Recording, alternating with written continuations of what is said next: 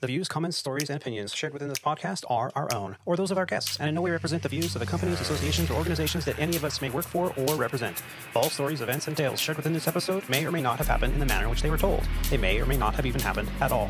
The details have been changed to protect the innocent and the guilty alike. This is Squawk Ident. You're listening to Squawk Ident, an aviation podcast that explores the many pathways to an aviation profession, the challenges that a professional aviator can expect in today's marketplace, and we share many stories along the way. I'm your host, Aviator Tony, a professional airline pilot currently flying for a U.S. legacy airline with close to 20 years on the flight line.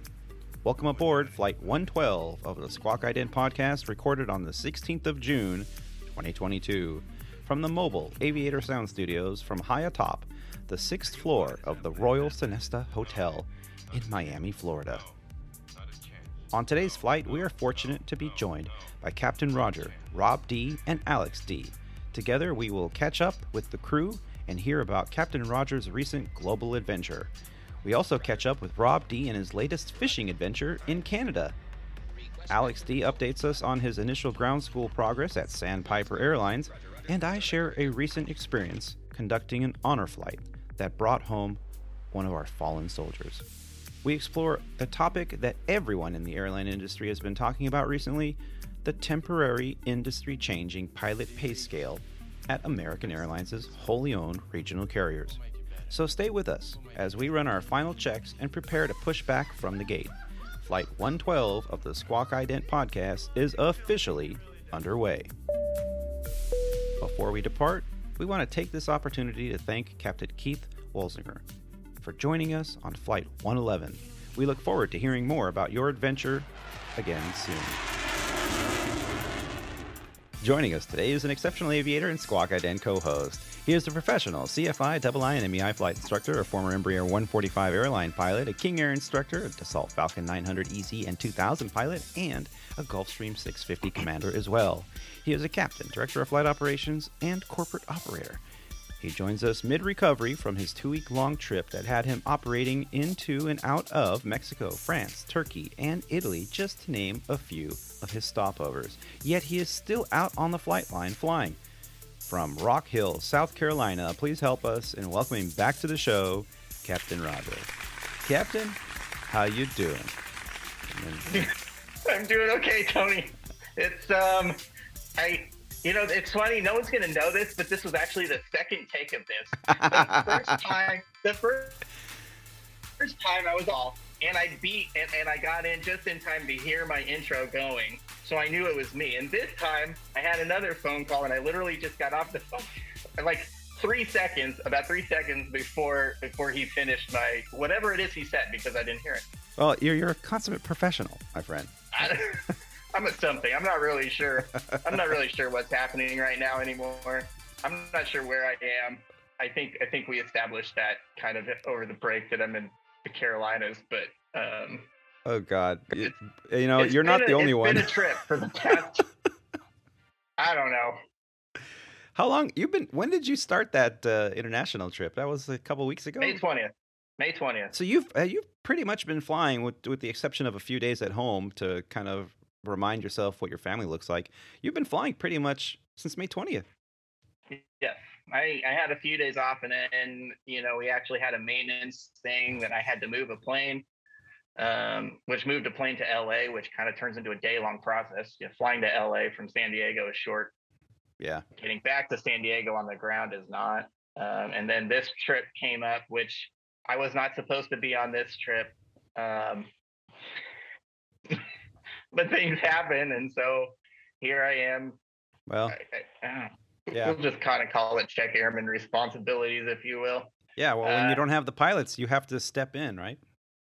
Well, it's not that we didn't have the pilots. It was that something happened, and that you know maybe we're not going to send pilot the other pilot with this guy. We're going to send somebody else, and that somebody else really is only me.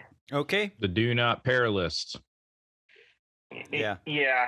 Except the client was saying, "Do not." And really, it, it, it's more kind of. It wasn't that the client said it; it was more of an optics thing. Yeah. Um, it was. It, it really what it came down to is it was more of an optics thing. It really wasn't Right. totally the pilot, um, but to make it look better, um, we sent a more experienced person, which is me. right right and and you know we kind of see But- this even in the in the industry in, in all the aspects uh part 135 part 91 part 121 sometimes you just have to change things up you know send the pilot home for a couple days uh have a, have a little conversation. We used to call it the Ch- captain charm school when a captain had a little issue with one of the crew members and and you know the company or the union or some whoever was uh, leading that research would say, hey, you know, uh, why don't you go home for a couple of days and, and come back to the schoolhouse, and we're going to talk a little bit about, you know, how to talk to people, and and and, how, and you know, in your situation, it was a little different, but um, there's always that. So uh, someone has to fill in, and unfortunately for you, that's you. Yep. You know, in, in our case, it, it had to do with the landing. Um, I think it was a little unfair to the pilot. Um, I guess to be honest, I mean, it was a 300 foot overcast ceiling landing on a short strip, and the, you know the passenger thought it was a hard landing. Yeah, but then it just so happened that it was the exact same pilot crew with the exact same client on the very next trip, and something had to again from an optic standpoint, something Right. had to change. Except you know we can't send you know a, just a different rookie um, with the with that with the same pilot. So Yeah. So the boss had to step in, you know, so to speak. that was pretty much me. It's like, well, there's only one way to fix it, and so okay, All right. here I go again. Yeah. Well, you know, thank you so much for joining us. I know uh, we're both on the East Coast right now. It's a little, a little tiring, a little early for us, and and yeah, I got in so late last night. I, I could have slept another five hours, but hey, that's the life of a podcaster, right? For you, Yeah. listener. you see what we go through, Hopefully, listener. there's more than five of you out there. we're here for you. Hey, I've I've been expanding our listener base. Okay, I'm I'm getting more people in the schoolhouse to listen. Oh, that's that. That's, That's wonderful. awesome, Alex. That's wonderful. Thank you. That's uncomfortable for me. I thought there was only like a couple people, but now I might. Yeah, Roger. Don't worry. right. That no one's listening to this, Roger. Don't worry. Okay. No, there's at least there's at least ten that I've gotten it so far that I keep expanding it out and more. So I'm gonna need to start using my listener toes to count. Yeah. you know, get those socks off those feet, man. Come on, count count using your toes. Because you know, us pilots, we're not good at math. yeah, you got to use all available resources to count. So, Dispatch. hey, What's back this- me up on this math. We had five, and we got two more coming. So,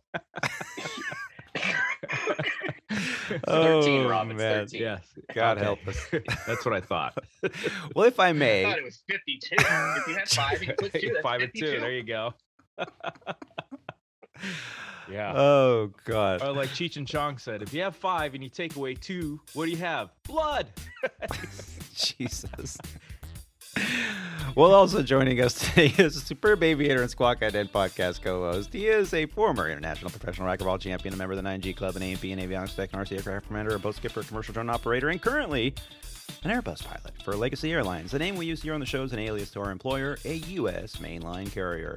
Joining us fresh off his fishing expedition in the great outdoors of beautiful Nestor Falls, Ontario, Canada, where he spent seven days adopting a truly friendly disposition. Eh? Did you adopt a despot? A des- It's a- what? Help us in welcoming our very own Mr. Rob D. Rob, how you doing? I am doing great. I uh, I'm back from my trip, and I got to tell you guys, if you ever get a chance to go up into that area of Canada, Lake of the Woods is the name of the area too. Um, it is absolutely breathtaking. God's country is what we we dubbed it.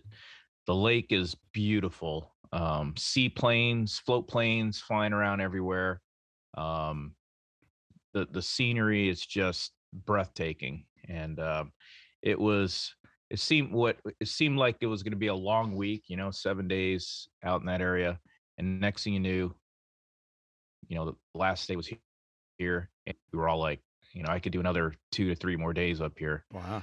um, the fish were they were they were huge i mean we were we were catching them left and right and we had a record year this year for muskie Um, I don't know if you guys know, but muskie has been nicknamed the fish of 10,000 casts.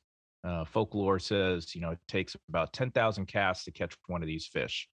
They're very, very um, picky at what they eat.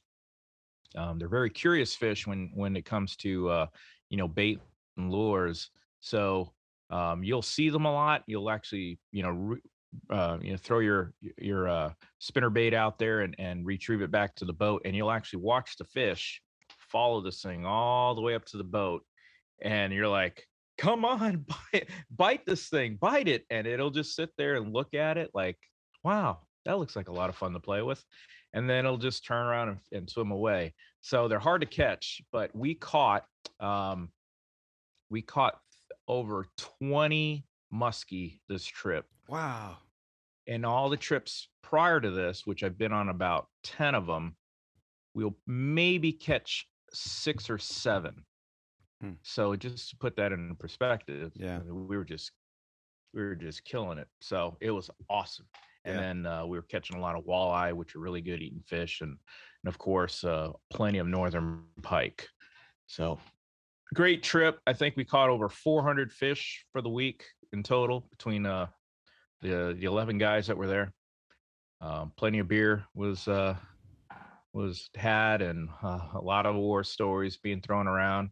There's a bunch of guys that I've been um, friends with for over 30 years, and um, we're all prior military. Actually, one guy's still serving in the uh, South Carolina Guard. Uh, we're all pilots for Southwest American Delta Legacy. and um, as well. Legacy. Yeah. Yep. Yeah, so, So- you know, I, and I, and we want to hear a little bit more about that too, because I, I have some questions, sir. I have some Alright. questions. I also want to get our third co-host, who's joining us today in a very rare occasion where we have uh, more of us than usual. All of our schedules have actually worked out. This is actually so amazing. Uh, joining us is another exceptional aviator and flight instructor. He is a U.S. Navy Chief Information Systems Technician and a first officer at Sandpiper Regional, the alias to one of our legacy airlines' wholly owned regional airlines. Joining us from the second floor of the Doubletree Hotel in Irving, Texas, where he's getting ready to demonstrate his superior simulator, simulator, simulate, simulator skills. Later today, help us and welcome back to the show, Mr. Alex Daigle. Alex, how are you doing? I'm good. I'm good. It's actually nice to see uh, the other two gentlemen on the show and you know get everybody here together. Yeah, and you're and we're gonna hear all about you know your progress here in a bit. Um, any exciting events happen that you're like aha moments in your training since the last show? Um, not really aha moments. It's just more everything started clicking in the the the PV or in the um, CPT uh, labs, and everything's just starting to click more and more. Um, so And what is nice uh. CPT for the listeners out there? cockpit procedure trainer. Um, I'll get more into that when we, you know, go through this. But uh, everything started clicking the last like couple lessons. So I've got my procedures validation today at one uh, Central Time. Yeah. Oh, what? Uh, uh, how many hours time zone is that? Central time? An hour behind me? I don't know. I can't figure this out. Math. Math. Little inside joke, ladies and gentlemen. Well, let's start off the show today because we have a lot to talk about and a lot to unpack, especially with uh, what everyone's talking about here with pay scales. And, and we're all looking at uh, Alex going, You son of a beep. yeah. But, uh, you know, Roger, let's circle back to you. Now, your adventure, we, we got to hear uh, f- some audio feedback and see for those that uh, eventually will make it to the YouTubes uh, can see kind of what you're been going through with your you know round the world adventure practically. Uh, how did that all come about, and what was involved with it? And it's a lot of work for you. Yeah, it's definitely a lot of work. Um, you know, it's a lot of fun too, but it is still a job, and there's there's work that that goes along with it. Um, the trip's been planned for quite a while. Um, we knew it was coming up, and it was a trip to primarily Europe. Um, specifically, the, the main focus of the trip was for the Grand P- Grand Prix in Monaco. Um, so that was kind of our first stop. and it turned out we actually we did add Mexico. We went down to Cabo for a couple days because there was a wedding that they were going to right before the actual big trip, and it just got rolled all into one. So, um, it, you know, it, it started out down in Mexico, and then we, in order for to try and make everything work, and mostly, realistically, mostly for for pilot safety, uh, we went to Boston. Um, and we were in Boston for uh, maybe 30 hours or so because the way that it worked out is I, I think I mentioned in one of my in one of the videos I had sent in is that with the Monaco Grand Prix that draws a lot of people and a lot of when with that a lot of private jet traffic to the surrounding airports. And Europe as it is is very picky and specific about arrivals and departures in their airspace. And so we had a slot arrival time for uh, around 2 in the afternoon in France. And so what that meant was, well, you can't really change that. And so how you know you got to back it up and figure out, okay, well, when are we going to leave from the states to in order to make that time? And with the time tip, with the time difference, um, it just worked out that if we're going to go to Boston, that's a 1 a.m. departure, and you can't change that. So we, the owner actually allowed us to go to Boston. Like I say, we were there for probably about I it, it was probably about 30 hours by the time all was said and done because we got into the in the evening before and then we left the morning after um, and so we flew you know it was pretty amazing when you we left at one in the morning and the sun came up really quick uh, by the time you fly north it you know at the end of may and then fly yeah. east um, and then we flew you know we left at 1 a.m and then flew for seven it was about seven hours um, and it was two in the afternoon. And so we were there um, while while they while they had their trip. Um, the pilots we, we went to Geneva for a couple days. That was just we airlined up on you know kind of on EasyJet. Um, spent a couple days up there just because we could. Um, then came back and again had a a slot time that we had to make in France. Unfortunately, that one actually went okay, and and we went over to Istanbul. Istanbul is a crazy place. It's not really crazy. It's just um, the city is absolutely monstrous. Yeah. It's I think 18 million people, and when you're flying over it, you're I mean the sheer size. It's like you look around and there's you know 20 different downtowns. These sections of high rises everywhere. Um, you know mosques everywhere with their with the minarets sticking up everywhere. It, it was um, it was definitely different. Yeah. Um, you know, we went, we stayed on the Europe side. We we went across the Bosphorus and we went to Asia, and so I stepped foot on both continents within span of you know 20 minutes. Um, did that a couple times. We were there for a couple days, and and then we went down to Sicily. Um, that kind of you know from a flying perspective, you know I I, I try to tell them and I told you guys, like these slots, I cannot emphasize enough how slots are important. I had it all set up you know, before they wanted to leave it, I don't remember what it was, like two, I think two or something in the afternoon. Everything was set. I mean, we're talking about set up three weeks in advance, set up. And we had our time. And then the morning of, one of the guys goes, Can we leave early?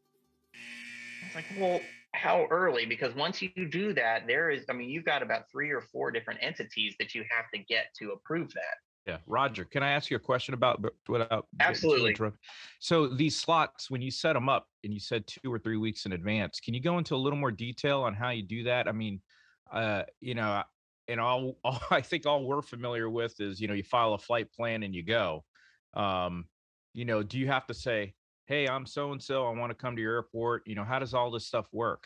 That's pretty much how how it starts. You know, if you want to take the easier route um, from a part, you know, kind of comparing it to a 121, you guys have an entire department. You guys have dispatch in this entire department that's going to do all this work for you. There kind of is uh, or are entities that will do that for you. Um, they're, they're, they're just going to charge you but basically you can kind of pawn off all this all this on um, on a third party that will help you do all of this. In mm-hmm. my case, I kind of just do it on our own because you know, in the end, you know, even though I do fly for some rather wealthy people, um, they get wealthy by saving money where they can, and you know, from a fiduciary standpoint, if you will, because we spend a lot of their money. Um, we try to save them money, and really, it just ends up being more work for me. And Yeah. like you said, it's pretty much you contact, you figure out who who the handling agent is at the airport that you're going to. Sometimes you don't have any options; it's just one. Sometimes there's a couple different options, um, and you and you start emailing them. And you, I do this months in advance. You know, Mm. one for instance, one the actual airport in Sicily that we wanted to go to. I found out right off the bat that you couldn't stay there for more than 48 hours because of whatever was going on. And so that forced a change in plans, but we're still two months in advance. So you get on with your with the handling or the FBO. It's we call them kind of more handling agents for the airport that you're going to, and they're the ones that will then kind of facilitate everything for you um, for the ground.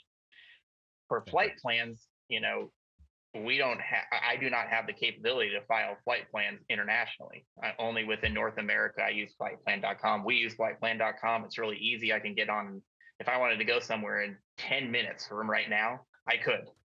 Oh wow. in america. It's easy. It's it's it's easy and it's quite frankly it's fantastic. Um, jump in the airplane and go wherever you want to go. Um, we use uh, world fuel. We do world fuel fuel. Um, world fuel also has a um, international support division which will file flight plans for you. So i've got to get the flight plan updated. And then i got the got to get the handling fbo at the departure airport to let them know to then talk to the airport to change your time and hope Wow. that that goes through. And once that goes through then you got to go back to the arrival airport.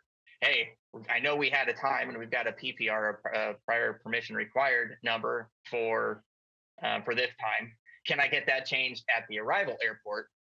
Um, and putting all that together to then move up a departure time by one hour, which is all that they wanted to do, is kind of how this happened. Only to, as I was kind of tying into what I was saying, in a town of 18 million people, to then get a text from the passengers saying the traffic is really bad, we're going to be late. So now I've moved up a time with all these people with all these entities moved up in time to now have the passengers show up late to go through customs and immigration to miss the new time and then trying to talk to a turkish air traffic controller where i can't it's you know they speak english but sometimes with a thick accent and it's hard to understand especially when you don't know what they're really talking about in terms of i'm still not sure what you want to know Yeah.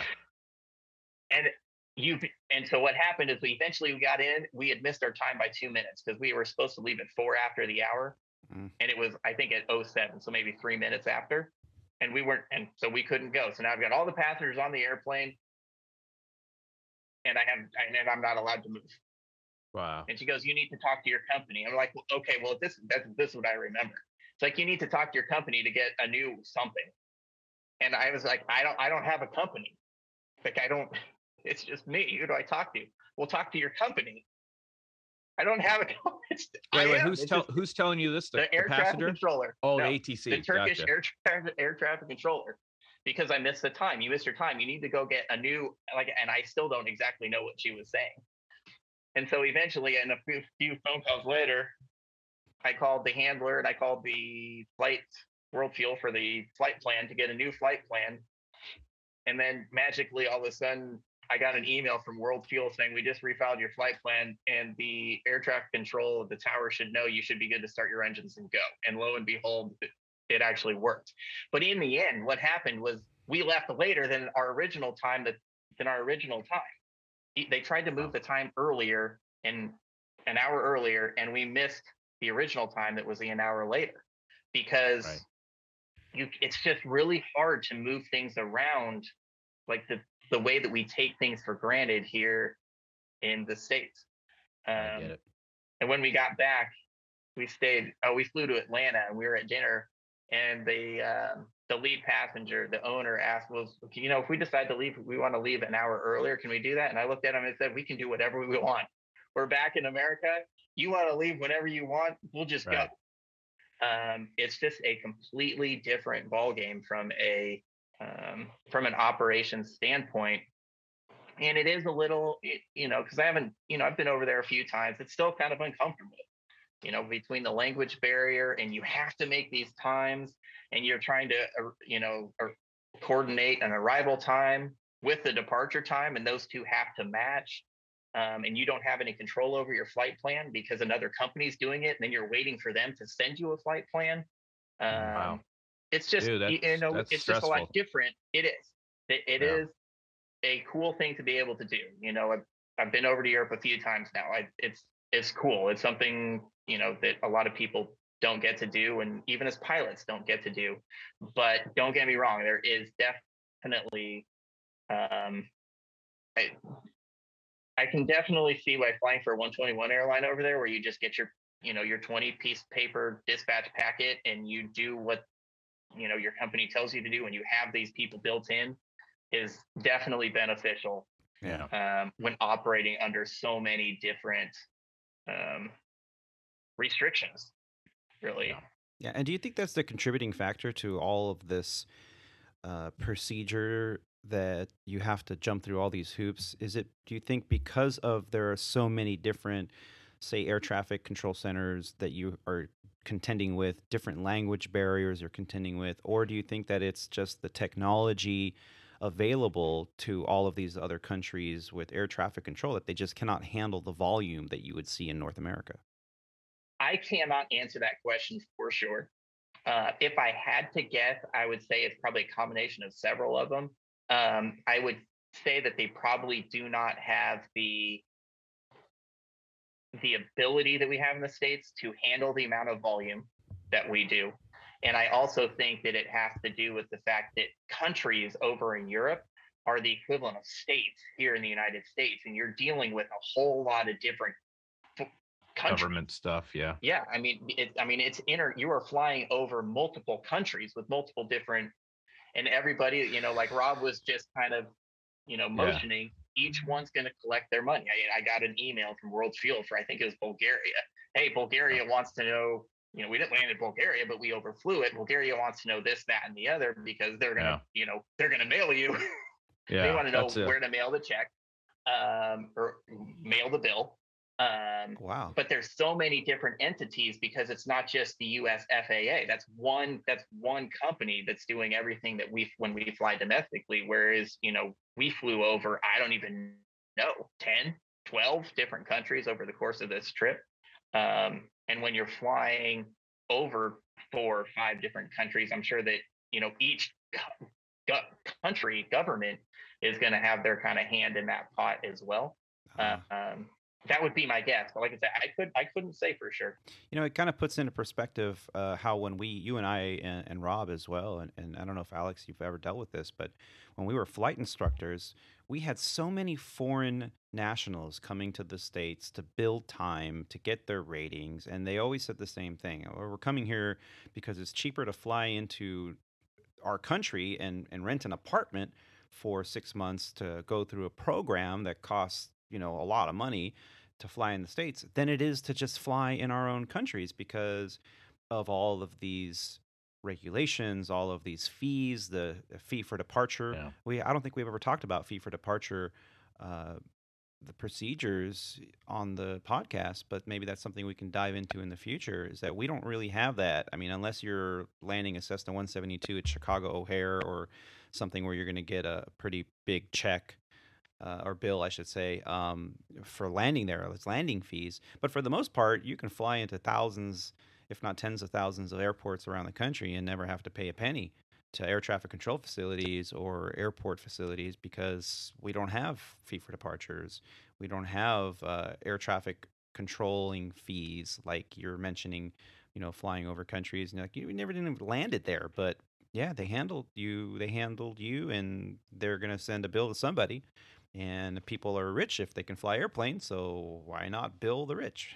So um, yeah that's, that's a really interesting uh, procedure that you had to go through. I do not envy you sir because I- i'm sitting here complaining about my I think there were some some airports in the United States that actually have a fee when you when you like yeah they landing take fees. Your N number down. Like yeah. uh, anyway, Well, there's a lot San- of air- air- airports Santa here that- Monica's like that. Um, Yeah. The Catalina's like that in, in the, the California region. And it's, it, there, there's some out there that are like that. But for the most part, Tony's right. You fly around this country and land anywhere. The only thing that Yeah. you're paying for is fuel at the FBO to, to gas yourself back up. Yeah. You have a so much bigger country that has so much more money through taxes that goes to support all of these airports versus, you know, the size of a state. I mean, you want to go fly around a state the size of Kansas with the gross domestic product of Kansas. They don't have the infrastructure or the tax dollars to support aviation the way that we do just because of sheer size. And Sure. I think that that's probably where a lot of, you know, where a lot of it comes from. Yeah, I Um, get it. And also for the paying the air traffic controllers, which maybe, you know, there's just fewer air traffic controllers possibly, which then will affect the amount of saturation within uh, within the system. That I- I- space. Yeah. Well, But you know, that's just a theory. I again, I, I Good did stuff, not say man. sure. Yeah, and and again, I just want to say thank you for sending us those video uh, feedback. I know uh, you were getting up really early before the crowds to, to do that, and there was And I want to apologize for that one. You know, I told Tony about the one. I think uh, the one in uh, Nice. I think I woke up ridiculously early because I I hadn't really acclimated yet. I literally I couldn't talk. I knew what I kind of wanted to say, but there were multiple times where I just you know the Gulf Stream. Your That circadian that'd be a rhythm was Gulf jacked Stream. up. yeah, Oh, it was horrible. And then I got back, and then I couldn't sleep past two in the morning. Yeah. 'Cause I'm dead tired. I'm falling over at eight o'clock at night, and I pass out, and I wake up at two, and I'm just looking Yeah, around in the pitch dark. I I hate that feeling, man. Yeah. That sucks. yeah. We were talking about that, uh, you know, earlier in the week, how you know we deal with red eyes and things like that, and we're like, you know, spent for a day, but we're still out there, you know, taking care of the chores, but we just we're dragging. And here you are, you're you're in different what we call theaters. Um, the FA uh, under part FAR 117 says, you know, if you're outside of theater or in theater, there's different rest periods for acclimation. Um, and you were in multiple theaters on this trip, and it and we text back and forth, and you were saying, yeah, it's been a couple days. I'm still not. I'm still not up to par. And then you went right back out and start flying domestically. Yeah. I got so I got I did get a kick. I think I was in Istanbul and you were in Hawaii at the time, and just doing the math, I was like, so I guess you're 13. I'm 13 hours ahead of you, and then I was thinking about, it, I was like, or that, that's that's actually shorter to go the other way. You're like 11 hours, but then on the international date line. I thought I kind of got a kick out of that because you flew west and I was so far east, like Yeah. literally on the opposite ends, except you know, 13 hour or 11 hour difference just a quick side note that I got a kick out of. Yeah, and and and we all know how good I am at math. Recently, uh, we were trying to. yeah, I just. gonna let that go. we were trying we were trying to uh, iron out yesterday uh, what time we were going to start today. I'm like, so what time is that Eastern time versus Central time versus? Uh, I was just I- I was pretty spent, but Hey, we, we're pilots, dude. We should all just use Zulu time and it'll be much easier to figure it out. well, I, I have a little a little So I got- dial on my I got watch. An Apple Watch, like Yeah. Oh I- yeah, uh, I guess I should probably take that call. I got a Apple Watch. One of the best things about it Uh. gives me Zulu time all the time. Yeah, Yep. That's good. Yep, love it. Yep. well, Rob, you know, I wanted to to kind of dive a little bit further into your adventure. Um, I Sure. I know you had your big birthday celebration. Uh, we talked about that a Oh, little yeah. I bit. forgot about Um, that. Yeah, so kind of uh, out of the blue, it was a big surprise birthday party that your family threw for you. How how cool was that? That was awesome. Uh, my wife threw me a 50th birth a surprise birthday party, and I got to tell you, I was stone cold shock surprise. I mean, it was way out of the blue. I leading up to the you know to my birthday, my wife's asking me, uh, you know, you want to have some friends over? You know, what do you want to do? You want to go out to dinner?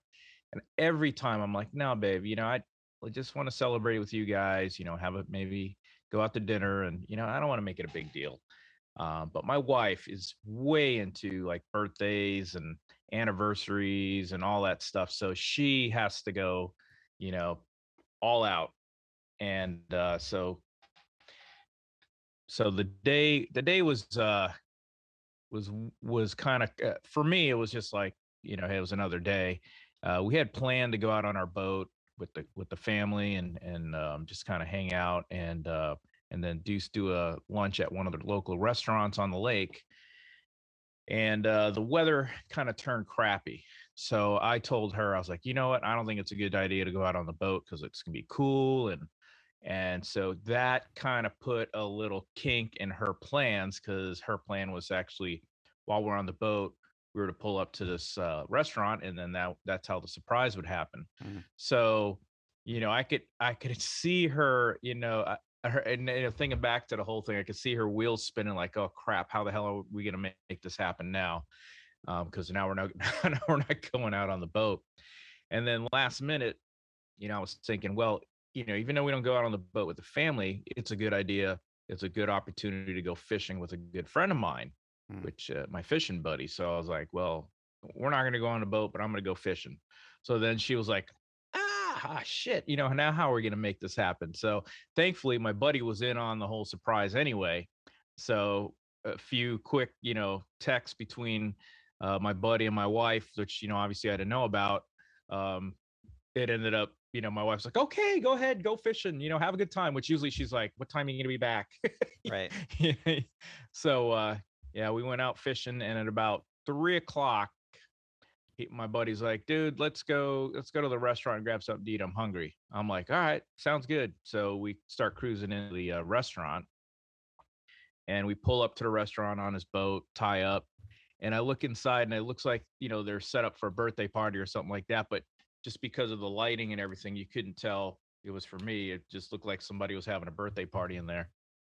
So I walked into the place and there was like, I guess 30 of my close friends from the area, you know, all surprise. And I was like, holy mackerel, is this one for me? so that was really special. And, and uh, we we uh, we had a great time. My wife did a great job. We actually had a surprise um, uh, Puerto Rican style mariachi band show up too. So that was kind of the second surprise. Yeah. And that was that that was the highlight of of the uh you know of the party. I mean, everybody just got into it. These guys are great. You know, it's it's a it's a it's Puerto Rican music. Uh, you know, the the it's kind of they have all their instruments there and they sing and they dance and they and they really really engage the crowd. So within like five minutes of them being there, not only was everybody in my group uh, at my party just you know dancing and having a good time there were people that were just not part of the the birthday party who were just you know having fun uh, having you know food and drinks at the restaurant. They all started to join in. And next thing you know this this band was was you know doing business with the other groups so that they can you know set schedule parties and stuff like that so oh, great. um, anyway, long story short, that was really awesome. It was a great surprise and a job well done on my wife and everybody involved. yeah, I remember. And you text me from the party. Were like, check it out. And, and then your wife was posting pictures on social. And I was like, wow, that's so cool. I had no idea. It was, oh, it was, it was really nice. Um, Yeah. yeah, you got to keep her there, bro. You got to keep her. Uh, yeah, uh, it was crazy. And the, the funny thing about this whole thing, and and you know, internally here in my household, is that I suck at planning surprise parties. You know, Mm. I just don't have that kind of a you know foresight or or gene in my body that can do that kind of stuff. So I have to enlist all the help of my friends to hey, let's let's do this. I just don't know what I need to do. Just you know, you guys set it up, and you know, if you need to buy anything, just send me the bill and I'll pay you back or whatever. Yeah. And uh anyway, yeah, Yeah. she does it a lot better than I do. yeah. And so this this fishing trip was it related to this, or is it something that you do every year anyway? No, so this fishing trip was a uh, trip that I have been going on for the last 20 years or so. Um, it's me and a group of my closest friends that um, I've known since uh, I was a teenager, right out of high school. Uh, we all have uh, joined the military, and um, they all became pilots. So whether it's most of them are fighter pilots, F-16s, and one of them flew C-17s, which was Mark Furman, Colonel Mark Furman. You Oh, yeah. actually inter- interviewed him on one of the uh, previous episodes. So um, uh, yeah, so we all have been going on this fishing trip um, for the past 20 years or so, and um, uh, we go up to Canada, the same place, Nestor Falls, every every year, and stay at the same lodge. Um, we've known the owner of the lodge for the last 20 years, and so eh, you know we show up, and it's like hey, there's your boats, you know, here's your cabins. We'll see you at the end of the week, you know, that kind of thing. So uh, we go up there and we we catch fish, uh, muskies, northern, walleye, eh, perch here and there, a lot of smallmouth bass too. Mhm. Um, but it, it's um, it's a trip of, of a lifetime, and we, we something that a special bond. ba- You know, we call it the band of brothers. Uh, we've been we've been close friends for twenty, you know, it's over thirty years. Uh, we've all been to each other's weddings. We've all been to each other's retirements and anniversaries and all the special occasions. And uh, you know, we have a group text message going that we've been. Uh, it's the same text message group we've had for forever. You know, since cell phones were invented. So um, special guys. I mean, it, it's it's uh it's kind of unique, you know, because you know how many people have ten or eleven guys that you're you know been buds with for forever and do stuff like this, and then be, be able to be you know go through your career all together in life and um, we're all ended up at an at a legacy carrier right now Mhm. and to be able to get the same time off you know and and make the trip up to that area and we we plan it two years in advance so we just got done with our trip now and we all said two years from now put it in your calendar we actually put our deposits down on the cabin Oh, um, so that they hold a space then. So, you know, we're already locked in. So two years from now, we're going to be going up there again and, do, and doing it again. But, you know, the logistics of that with family life, with, you know, working for the airlines and PBS and trip trading and dropping and, you know, graduations and, you know, Yeah. everything. It's, it's pretty amazing that we could pull it all together um, and get up there. And then once we're there, it's just, it's awesome. You know, these guys are super cool guys, they're great personalities. There's never an argument in in the cabin at all. We're all just telling jokes and stories and you know re- reliving some moments special moments between us and and laughing and crying and it's just it's just a great time i mean that's why we do it because it's it's awesome And what an and that- opportunity. I mean, that's like oh it's awesome uh, you know, I, if you uh, weren't already into writing, Rob, I think uh, maybe some screenwriting classes because that is like a Hollywood hit movie right there. I'm sure some of the stories that uh, have been shared over the years could definitely Yeah. be entertaining. yeah it's fun it's it's so entertaining i mean you know I invited two friends of mine that weren't military and so we all they went up and they had never met actually one guy had met these guys before but one of the other guys um, who works for uh, legacy legacy uh, airlines with us uh, he's never met my buddies before but i knew he'd be a perfect fit because i've socialized with him and, and and enjoyed some good times with him and i said you know what I know you like to fish. You got a great personality. I think you'll you'll fit right in with the you know the the you know the culture that we have up there with my buddies. Uh, why don't you come on up on this trip? So he was kind of reluctant, and um, he he uh, he's like, man, that's a week long trip away, and I was like, dude, believe me, it's going to be totally worth it. So he got up there and he started, you know, he sit in and listening to all the stories. And after like the first or second day, he's telling me, God, you know, your friends are so fun. They're so cool. These are great guys. You know, I'm like, yeah, dude. I mean, I, I'm just happy to be a part of it. You know, I mean, I I just, you know, I'm just honored just to be amongst them, you know. And um, the stories he was telling, he's like, God, you know, these guys, I, I, I really, I really want to hear that story again on how this guy got his call sign for, you know, flying fighters in the in the Air Force and stuff like that. And uh, some of these stories are great, and and, and you know, I could just go on and on and on, man. Yeah. This is uh, it's just such a wonderful group of guys that we have there. Yeah, and and I can when I hear you talking about it, it really it warms my heart because to have a family and a and a spouse that goes out of her way to celebrate something so momentous for you, uh, and then to have a group of friends that you have been in a that tight group for so many years, for so many decades, and it just it's inspiring. You know, I, I, I aspire to to have that, to you know, Mm. to to develop that, and and it's work. You, you know, you can't Yeah, just be it sure flaky, and you know, it, it really is work. You're planning two years in advance. I mean, that's saying something. Yeah. Um, Yeah. So yeah, thank you so much for sharing that. Um, the Yeah, photos that you've shared, anytime. I'll put some pictures up on the website uh, once this posts uh, to the next podcast. But All the right. photos were just like right out of uh, Field and Stream magazine, man. I'm like, damn, look at this guy.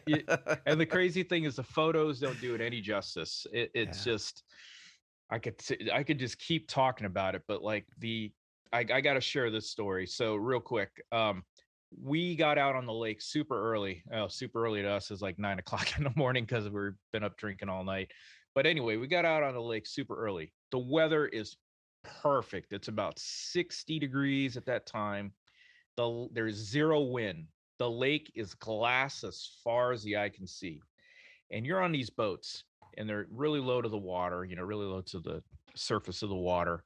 And about this time of year and i forget i forget what they're called but they're they're uh i think i i call them cottontails. They're the little grassy things that stick up out of the water and they have like these cotton balls at the top. Mhm. well this time of year when the wind blows the those cottontails just go airborne and they're everywhere and of course when when it stops blowing the wind stops blowing these cottontails settle down onto the water. Well there's so many of them that it makes like a a, a glass uh, it looks like snow on the lake. I mean the lake is completely covered with these cottontail cotton balls all the way across the lake and there's no waves. So when you look it looks like you're on a sheet of ice or a sheet of snow as you're cruising across the lake and it is just it's the coolest visual optical thing you could you could ever see. And then the funny thing is is when it starts when the wind starts blowing again all these cotton balls that are haven't blown off or whatever are airborne. So it looks like it's snowing all the time. Like these things are just eh, they're everywhere. And and probably the one annoying thing about it is that eventually they'll end up in your face and your mouth or your hair you know and you, you're like Yeah. You know it's trying to slap away you think they're they're one of the 50 million mosquitoes that are up there too that's probably Oh, the boy. downside of being up there yeah. but every you know every every you know second or so you think there's something on you you know you're like slapping it away you think it's a mosquito but it's these really it's these cotton balls that are just you know Yeah. and but there's that that's how many of them are out there um so it's uh it's pretty cool i get excited talking about it because it's it's so cool anyway let's Yeah. press on I, I could go on and on about it well, that that's really cool. And, and if you have a photo of that, please uh, share it with me. I'd, I'd love to try see that. that. Yeah. Um, and Alex, let's let's get to your training. You're in the thick of it, getting ready. Are you getting nervous or excited or what? Uh, it's more, more. I don't know. It, it, there's not really like excitement and not really getting nervous. It's just kind of like, all right, let's get it done. Like, let's move on to the next thing and let's let's knock that out. You know, it's kind of almost in a way military regimented, right? Where you go and you follow the certain schedule and you just get to the certain points and you're like, okay, cool. I've done what I need to do. Let's move on to the next thing. I've done what I need to do. Let's move on to the next thing. And that's kind of where I feel I'm at right now. Is um, we got through all of the ground courses, uh, finished CPT's cockpit procedure trainers yesterday. Um, kind of got a semi brief on what today is going to be like for the procedures validation. Uh, the procedures validation is what they call in the AQP program your first gate. Um, there's like several gates that you need to get through to, to, to move on. And this is the first big one. This is where, you know, you, you basically uh, put your money where your mouth is on your your flows and your procedures and getting you to basically take the airplane if you will um, from a gate up in the air back down to the the ground and back to a gate just like you would in the real world except you're sitting you know not in front of a paper tiger but in front of a touchscreen computer um, and you know flying it uh, Rob was on the 175, so he probably remembers those procedure trainers, and they're pretty technologically advanced. I mean, they're pretty pretty smart. It's basically depending on which which one you get, it's the full cockpit with buttons and switches that that work.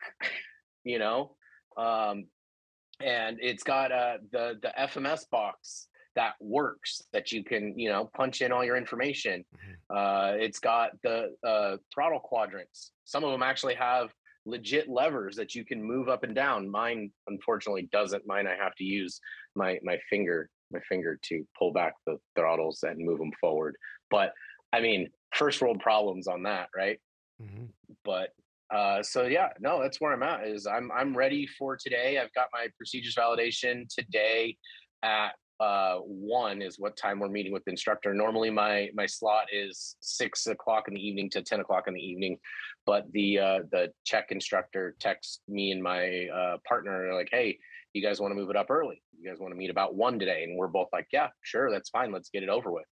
Yeah, yeah. Well, a great opportunity uh, to go through these procedure trainers the way you have with the technology improving so much to where I mean it's so realistic. You're not really using your imagination like what we used to do at the beginning of our careers when we first started out on the flight line here at a 121 yeah. carrier.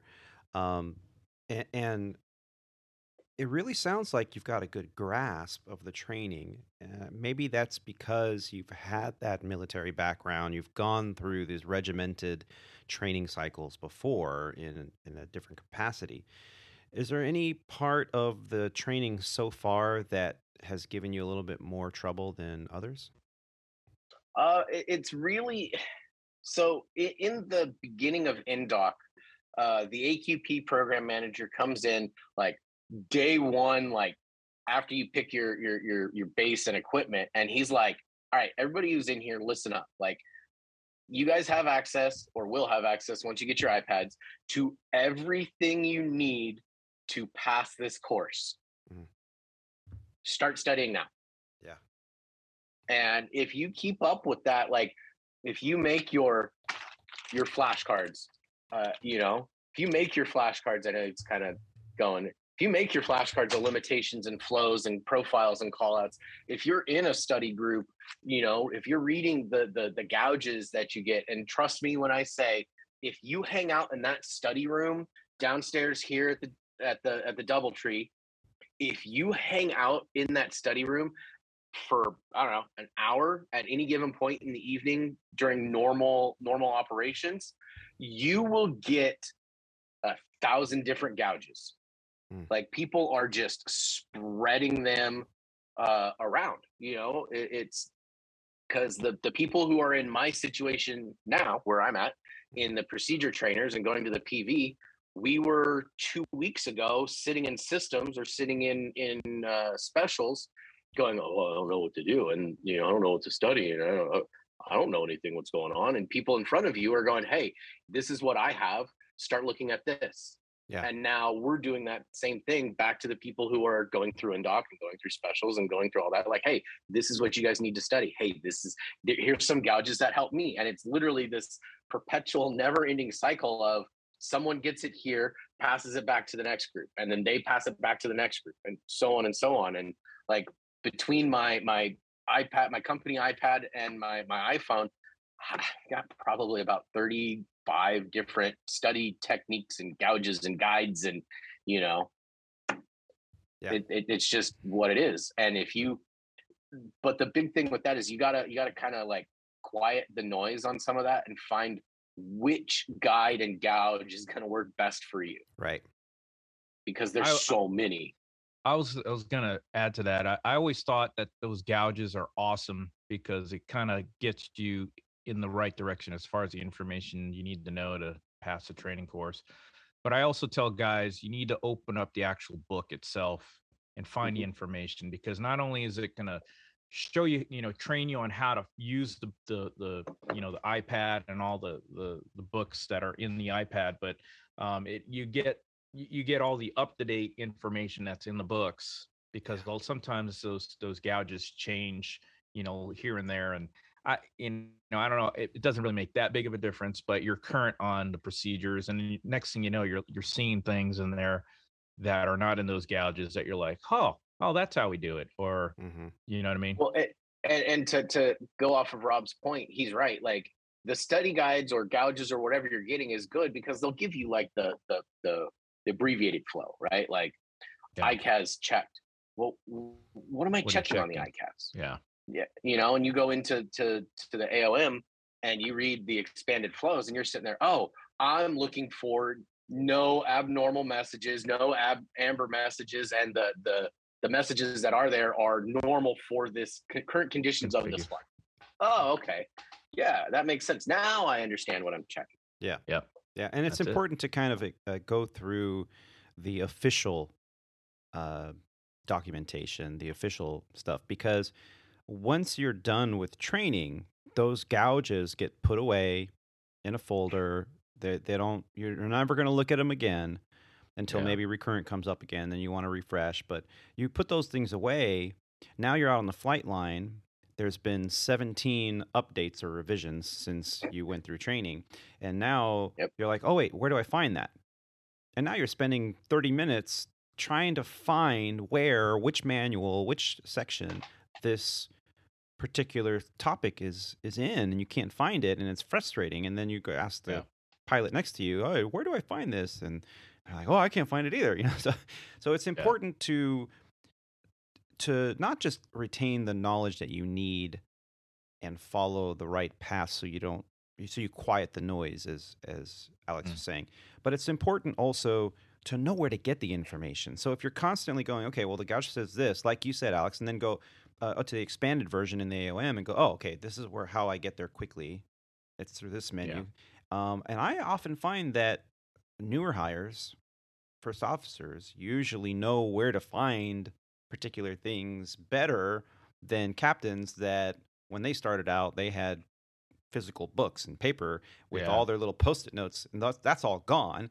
And so now when they have to find stuff they're sitting there going how do you turn this dang efb on. I can't remember my lock screen password. Oh well, how do you update this thing? And and meanwhile the You FL's know, like it's oh it's right funny, here. Pop, pop, That was my dad. when, when they made the switch over, he Yeah. just looked, you know, when they made going into like something in there and something would come up and, the, and they need to pull up the QRH, he just look over to his, you know, phone and be like, hey, You got you it. mind looking that up for me? That's funny. you know, but um, they, they taught us like in, in, in the classes to like, you know, hey, create bookmarks, you know, and, and that's a big thing is if you're in the A1, I have in my QRH already, I have the, the, the performance charts in the back of the QRH for the 170 and the 175 bookmarked so that if I need to look up holding speeds, oh, okay, I just go to my bookmark. Oh, 175 holding speeds. There it is. You know, uh, I have stuff bookmarked like the the PAs that we have to make, the the, the script. And Mhm. guess where it is? It's in the FOM, and it's you know exactly what you need to say. So why not have those things bookmarked? Why not have the things that you know you're probably going to need to look up at some point while you're flying Mhm. bookmarked? and for those scripts like the the mandatory PAs and anything that you as a as a first officer will have to say that maybe you're not accustomed to saying you've never said them before sit there in the mirror in the bathroom in your hotel room or in your home and read them to yourself until you're confident because if you Mhm. don't what's going to happen is uh, la- la- ladies and gentlemen, please remain se- seated in, in- until the cat, you know. And so, if you practice a little bit, it's like, ladies and gentlemen, please remain seated with your seatbelts securely fastened about you until the captain turns off the fa-. whatever script it is, you know. Um, practice it. It really does help. I know it's kind of dorky and you kind of feel stupid doing it, but hey, who's gonna who's gonna judge you if you're in the privacy of your own place, you know? Um, until you get to the confidence level that you need, and then when you're out on the flight line, it's like, yeah, no big deal. Let me just read this for you, Captain. Well, for for those PAs and stuff, it's it's no different than when you were a student pilot and being on the radio for the first time. You know, and, uh, R- Riverside Tower Ground, uh, Cessna one two three four with uh, with uh, information whiskey. You know, like it's the same thing. Once Yeah. you once you get it and once you kind of practice it, it becomes more natural. And and in the schoolhouse, those PAs they make us do it in in the procedure trainer Mm.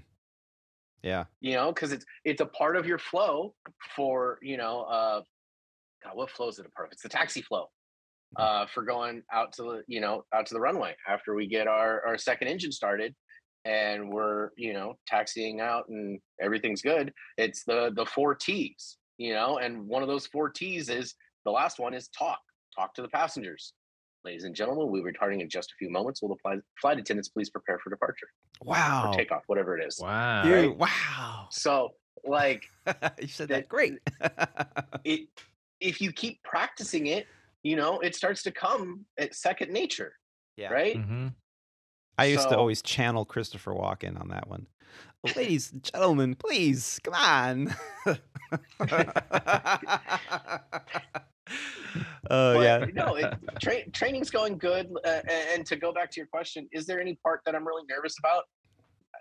I mean, not really, because like you know, going it's like going into a check ride or or today's, if you want to call it like a stage check for your your you know your 141. Yeah. You know, am I am I ready for it? Yeah. uh, It, apparently, I am. A you know, they signed me off for it. So Yeah. if the instructor last night didn't think I was ready, then I wouldn't feel ready Right. you know and and talking about what what was on it they obviously can't give us the gouge you know because that would be wrong to give us the gouge of what you know what it's actually going to be like the actual documentation but he talked about it. He's like hey this is what you're you know going to expect tomorrow. Yep. like you're going to take off you're going to have you know you're going to fly you know a normal departure. You're you know it's going to be a normal pushback normal taxi out normal departure. Yeah. um while you're on the the departure you're going to get a reroute. You know you're going to hold. You're going to have to calculate bingo fuel. You know all these things that we've been doing in, in the cpts it, it that's what it is the big i think the biggest thing on those is you know they're just gonna they're gonna want to see you do what we call it legacy triggers and flows you know if if Mhm. you, there's something that happens that triggers you to do something a flow or a checklist or procedure make sure you do that and uh, at this stage in the game they're not gonna throw any curveballs at you i don't think but um, like if they're atc's talking to you that's usually right at a trigger because they're trying to see Mhm. if you will be baited into the distraction. Um, and another thing is use your hands. Like, even though you're in the simulator, if you're supposed to be checking the AML, first thing you do before you power up, uh, vocalize it and move your hands to where the, the AML is. They love that. They love it. Okay, I'm They checking the you, guess- AML. guess, guess what we have we have an aml Oh, in the yeah, Nice. perfect. So pick it up. yeah say I checked it. You know, you don't have to go there like line for line, but you, you, oh, I checked it and I kept checking. And then on the on the distraction, hey, we got a reroute. Advisor ready to copy. Here's the one thing you're going to remember for the rest of your career: who's flying the airplane. So if you're supposed to be flying the airplane and now they're giving you a reroute, uh, make it clear to the other pilot who's flying the airplane. If you're it's you, it's like, okay, I'll fly the airplane. You get the reroute, and then if now you have to verify the reroute, positive exchange of controls. That's the main thing they want to see. Don't just go start programming it in the box because you think, well, the autopilot's on, we're level flight, we're cruise. No, they want to say, okay, um, are you all set up? Did you get it in there? Yes. Okay, uh, your aircraft, my radios. I'm going to verify this approach, and so you're now your head's down and the other pilot is now pilot flying. You're now pilot monitoring. Your head's down. It shouldn't take you 30 minutes to verify everything. You should just they've done it. You're just checking to make sure that they didn't miss anything. There are no you know opens uh, in the flight plan or like wrong fix or something. So okay, great. Everything looks good. That's a good time to brief it, right? Brief the approach, brief the arrival because again, you're not flying. You're you're gonna fly it, but and then you go okay. Uh, any other questions? No. Okay, my aircraft, your radios, and positive exchange of controls again. And guess what's happening when the, your sim instructor feels like, okay, this they, they know what they're doing. Um, they're going to talk to you like as if they're ATC. Does that maintain 5,000. And so now you're like, oh, quick. Okay, I guess he's heard enough. So, okay, positive exchange controls, da da da da. And that's it. it it's really something that you're going to do out on the flight line. But like you said, when it's the first time you're flying in that Cessna 172 trying to talk to ATC, uh, one, two, three, you know, and so it's going to be a little bit of a struggle because you're just not used to it. But after, you know, a couple of years out on the flight line and you've been doing the same departure out of the same airport for the last couple of years, then it's just like you don't write anything down, although you should. You're just like, yeah, yeah, yeah, disseminate, and you're good to go. So that's what this is all about. Triggers and flows. Will you get distracted? Positive exchange of controls and act as if it's the same air, like you're in the airplane. So move, use your hand gestures, vocalize. They love that stuff. and, and no, I, I agree with you 100%. One of the things uh, a couple of the guys and I were talking about last night after we got back is, you know, th- this is the first time that I'm going to be with a, a captain, right? Hmm. Um, because my my partner and I are both FO uh, uh, new hires, Mhm. so we have to swap seats, which is fine, and, and I get it. Um, but with the the the the new hire, you know, FOFO, and this is the first time I'm with captain, and you know, uh, I was telling my partner last night uh, when we were in the sim thing that like he's a captain, you're an FO, right? Cool. But when you're pilot flying, that is your airplane. It is your responsibility at that time. You hold the quote positional authority over that captain to be like, hey, I need you to program this. Hey, I need you to, you know, to set up and review for this approach. You know, maybe not say need and all that, but ask the captain, hey, can you set up and review the approach for me? Right. Right. And it, it in in the sim or in the CPT, you know, if if because obviously I know that's an FMS procedure type thing, and they want to see how you program and do all that. You know, if they say, you know, hey, can you set up and review this approach? And they say, no, you go ahead and do it. All right, your airplane, while I'm setting up and reviewing this approach. Right. Right. Perfect. Yeah. So, you know, we we've kind of my my buddy and I who lives out here, uh, we talked about that last night, and that was one of those things that like, all right, cool. If you're gonna if you're gonna make this, you know, me setting it up and I'm flying, then guess what? While I'm setting up, you're flying. Right. Yeah. Right. And you won't get too much pushback by anybody on the in in real world time. You know, flying a real airplane like that, it, you do stuff like that. It normally it's whoever's kind of you know not busy at the moment. You know, especially in cruise, you got the thing on autopilot. You just set it up. Normally, the pilot flying is going to set it up anyway. Right.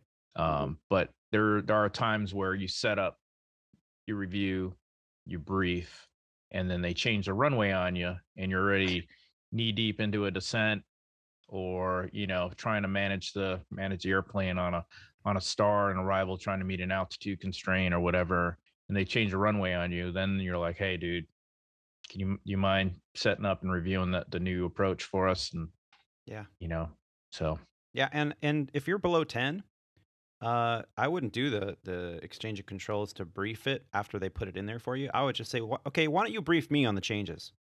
Yeah, that way, you're give just the big stuff. continuing. Yeah, you're in a critical phase of flight. Don't sit there and do Yeah. exchange of controls so you can rebrief something, a new runway assignment. Just especially if it's a VFR day. that's when all the Right, accidents you know, but but that's the see, and that's the other big thing. I think a lot of people get all, you know, I, I don't know, they they kind of overload it. It's like you know, it's VFR, and they're actually advertising on the ATIS visual approach to one seven center, and they'll brief the whole ILS oh approach. gosh, yeah, And I'm like, guys, you know, we're not We're not doing an any of that. ILS approach. If you go missed, none of that stuff on that plate matters. You know, the only thing you're concerned with is course and altitudes. That's it. You know, course frequencies and altitudes. Yep. That's it. You know, if you go missed, it's gonna be whatever the tower tells you to do. And we're so you you know, I, I we can go into you know legalities and stuff like that, but right. we're so used to to setting the misapproach altitude on the approach plate. That's what we do. And but Mhm. in reality, you're really only cleared to the traffic pattern altitude or Right. whatever last altitude assigned. Maintain 3000 until established. Well, you go miss. Guess what? 3000 is your misapproach altitude. Yeah. So, anyway, ah, How often do you Yeah. guys actually fly the published miss If you, well, first off, let me ask, how often do you guys go missed? and second question to that is, how often do you fly the published missed? so Mexico, you're gonna fly the published missed. Okay. radar environment, nine times out of 10, you're going to fly a published missed. Ask me how I know. Check airman for a couple years, had to go missed a couple times in Mexico. Yeah. You're flying a published missed. Um, in the States, rarely, never, unless you're flying a, uh, a, um, a non-radar environment, Montrose, um, X and A when an airport's closed or something like that. Mhm. Um, you're going to fly the published missed. Um, so that it's, you know, and then obviously if you're IMC, legit, you know, cat one, cat two, cat three, you go missed, and you you haven't been able to get a word in on a controller, um, which is very rare. Um, you're going to start the publish missed, and then once you get your radio call in, they'll probably start vectoring you off the the procedure, which you know normally you're probably still in the you know the reconfiguration stage of the climb out of uh, uh going going missed or something like that. But Mhm. yeah, Yeah, I think between training cycles, because d- during training, that's all you do, right? You're going to do Mhm. 20 approaches and 19 missed, whatever, whatever it is. Probably between training cycles, I experience maybe two or three missed approach procedures a year. Um, nine out of 10, it's not due to weather. But it also depends on where you're based, where you're flying into, what time of year. Um, now, in terms of the missed approach procedures here, like like Rob was saying, is like when you're international, yeah, they expect you to do exactly what's charted, and rarely will you ever do anything else. Here, domestically, like you know, in the, in that radar environment, nine out of ten, they're gonna you're gonna say going missed, and they'll say, okay, climb runway heading, uh, level off at four thousand, uh, and we'll get you back. You know, uh, you know, turn left. You know, basically crosswind leg, get radar vectored back into the queue because especially class Bravo airports, they've got airplanes stacked four or five mile separations for miles. So now they've got to fit you in somehow back into the queue. You go missed in JFK, and nine out of ten, it's because of separation, right? The airplane in front of you kind of did a long runway landing and and didn't get off the runway, so now they lost separation because in VFR conditions, there's much less separation between you and the airplane in front of you and behind you than in instrument procedures or, in, or IMC scenarios. So you nine out of ten, when I go miss, it's because of the tower commanded a missed approach procedure because it's lost separation, or on the rare occasion, and it's happened to me. It's it's just a fact of life. It's going to happen. You're going to be unstable and you're going to have to go miss. Now we have, I I think uh, Sandpiper is the same that they have the hard uh, go around and the soft go around procedures. Um, correct me if I'm wrong there, but um, we do that on the Airbus. So when we go missed for a reason other than uh, performance or you know really bad weather, we do a soft go around. So we go to Toga to cycle the FMS into the missed approach procedure, and then we pull it back to climb immediately after. Um, and then we usually will get a heading and an altitude other than what's charted uh, in order to cycle us back in. So to answer your question, yeah, we, we don't really do it very often.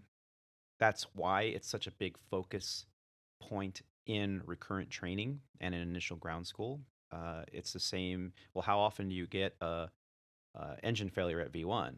well, hopefully never in your career, but we train for it every single time. Then you're tested on it. Why? Because there's that cannot be something you go, what was I supposed to do again? It has to be muscle memory, instantaneous, because it's an extremely critical phase of flight of departure to to have an engine failure at V1, the most critical time. Mhm. Um, and it goes the same for the missed approaches. Now, in the simulator, and I think we spoke about this a couple months ago. You're always doing the missed approach at DA, decision altitude, or MDA, your minimum descent altitude. So you're you're at the last second. Uh, do you have the runway? Runway's not in sight. All right, going missed. Go- So go around. Go, around, right? So you do your, do you do all your call outs, you go through your procedures that you're going to be in there today being tested on your training procedures uh, and eventually in the simulator for your maneuvers validation.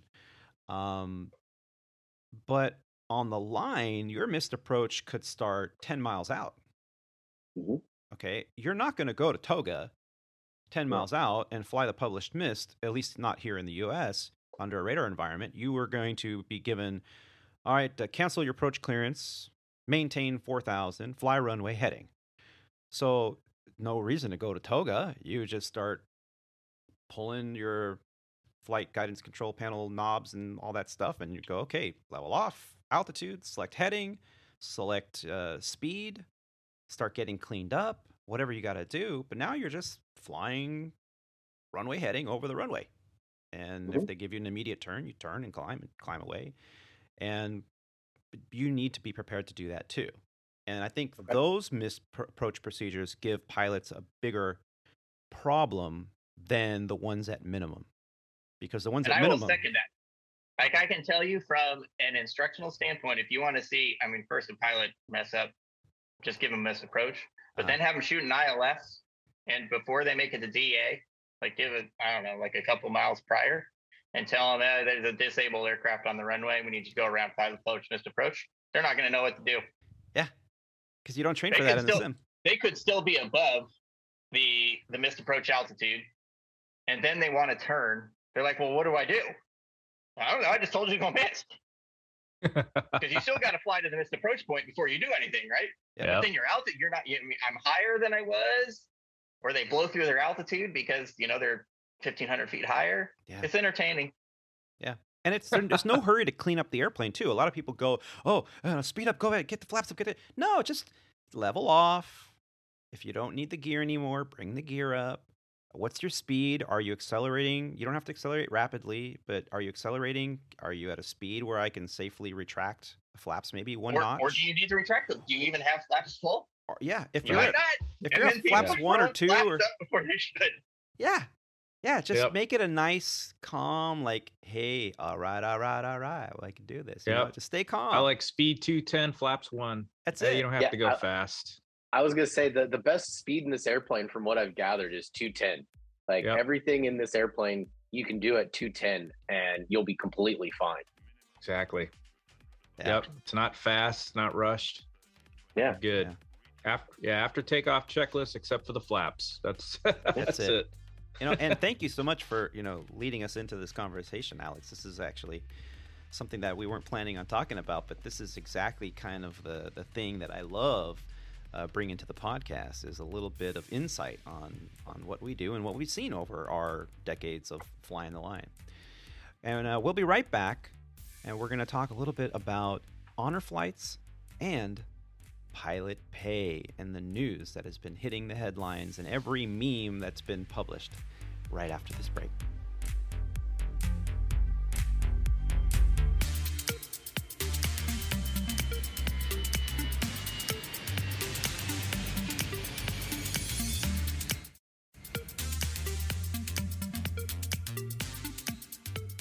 And ladies and gentlemen, welcome back from the break. Well, we've all been talking about it. You've probably heard about it unless you've been living under a rock without Wi Fi, which is just awful. American Airlines' regional partners increased pilot pay by more than 50%. And check airmen at the at the regional partners will now be making more than wide body captains at the legacy carriers. What? Let the memes begin. This is outrageous. But just want to. I just want to go on record saying I'm okay with that. well, I'm okay with it Who too. works- Come Who on. works harder? The triple seven captain who sits back, hit turns on the autopilot, and falls asleep for 12 hours, or the check airman who's flying with Alex down here, who's never flown a jet? Wow! Yeah. Let the memes begin on that. You, Alex, you have You now know, been privy to Rogers. you know, Roger, I used to, to to love how you used to get on those 121 guys all the And I time, couldn't help and, it. and you know, it just came to me. I, I had no idea it was going there, and then it just came to me, and it came out. you and know, like, I, like I said, I I'm used to love how it. you would. I used to love how you would get on them, and, and you know what? I'm one of them now, so you know, I, I take that disrespect very, very much to the Welcome heart, to the okay? club. I'm gonna Well- find myself on the internet and memes now. So a couple couple episodes ago, we were talking about kicking the can down the road for two years with the potential extension of the mandatory retirement age going from 65 to 67. All of our unions have been talking about it. I know Southwest Airlines' union was talking about it, and there are, and even ours was saying it's not going to happen. It doesn't fix anything. It kicks the can down the down the road for two years. It's not a solution. It is only a band aid. And we were talking about this here on the show, and we collectively thought, you know, the only way to fix this is to get more people into aviation, not get the people that are in aviation a, a way to stay longer. But we need to get more people into aviation so that the hiring pool increases exponentially. And the FAA has put out statistics on how no one's getting their freaking commercial anymore. It's just not happening, and not at least in the numbers that were there turn of the century in you know, the year 2000s and, and things like that. The numbers have have dramatically decreased because why would you go into debt for a hundred or two hundred thousand dollars in order to make thirty thousand or twenty eight thousand dollars your first year as a regional pilot jet operator? Um, it's ridiculous. I know Rob, Roger, and I all went through that. I mean, we were struggling financially. Uh, Here we were flying for a airline and barely making 30 something thousand our first couple years because that was the industry average pay scale. Now I know there's some wide body captains out there going, "Well, when I was a young lad, I made $16,000 my first year and ate only macaroni and cheese." And I'm just like, "Well, hey, that's great, but was coffee $7 and gas $6 and, you know, I mean, no, Right.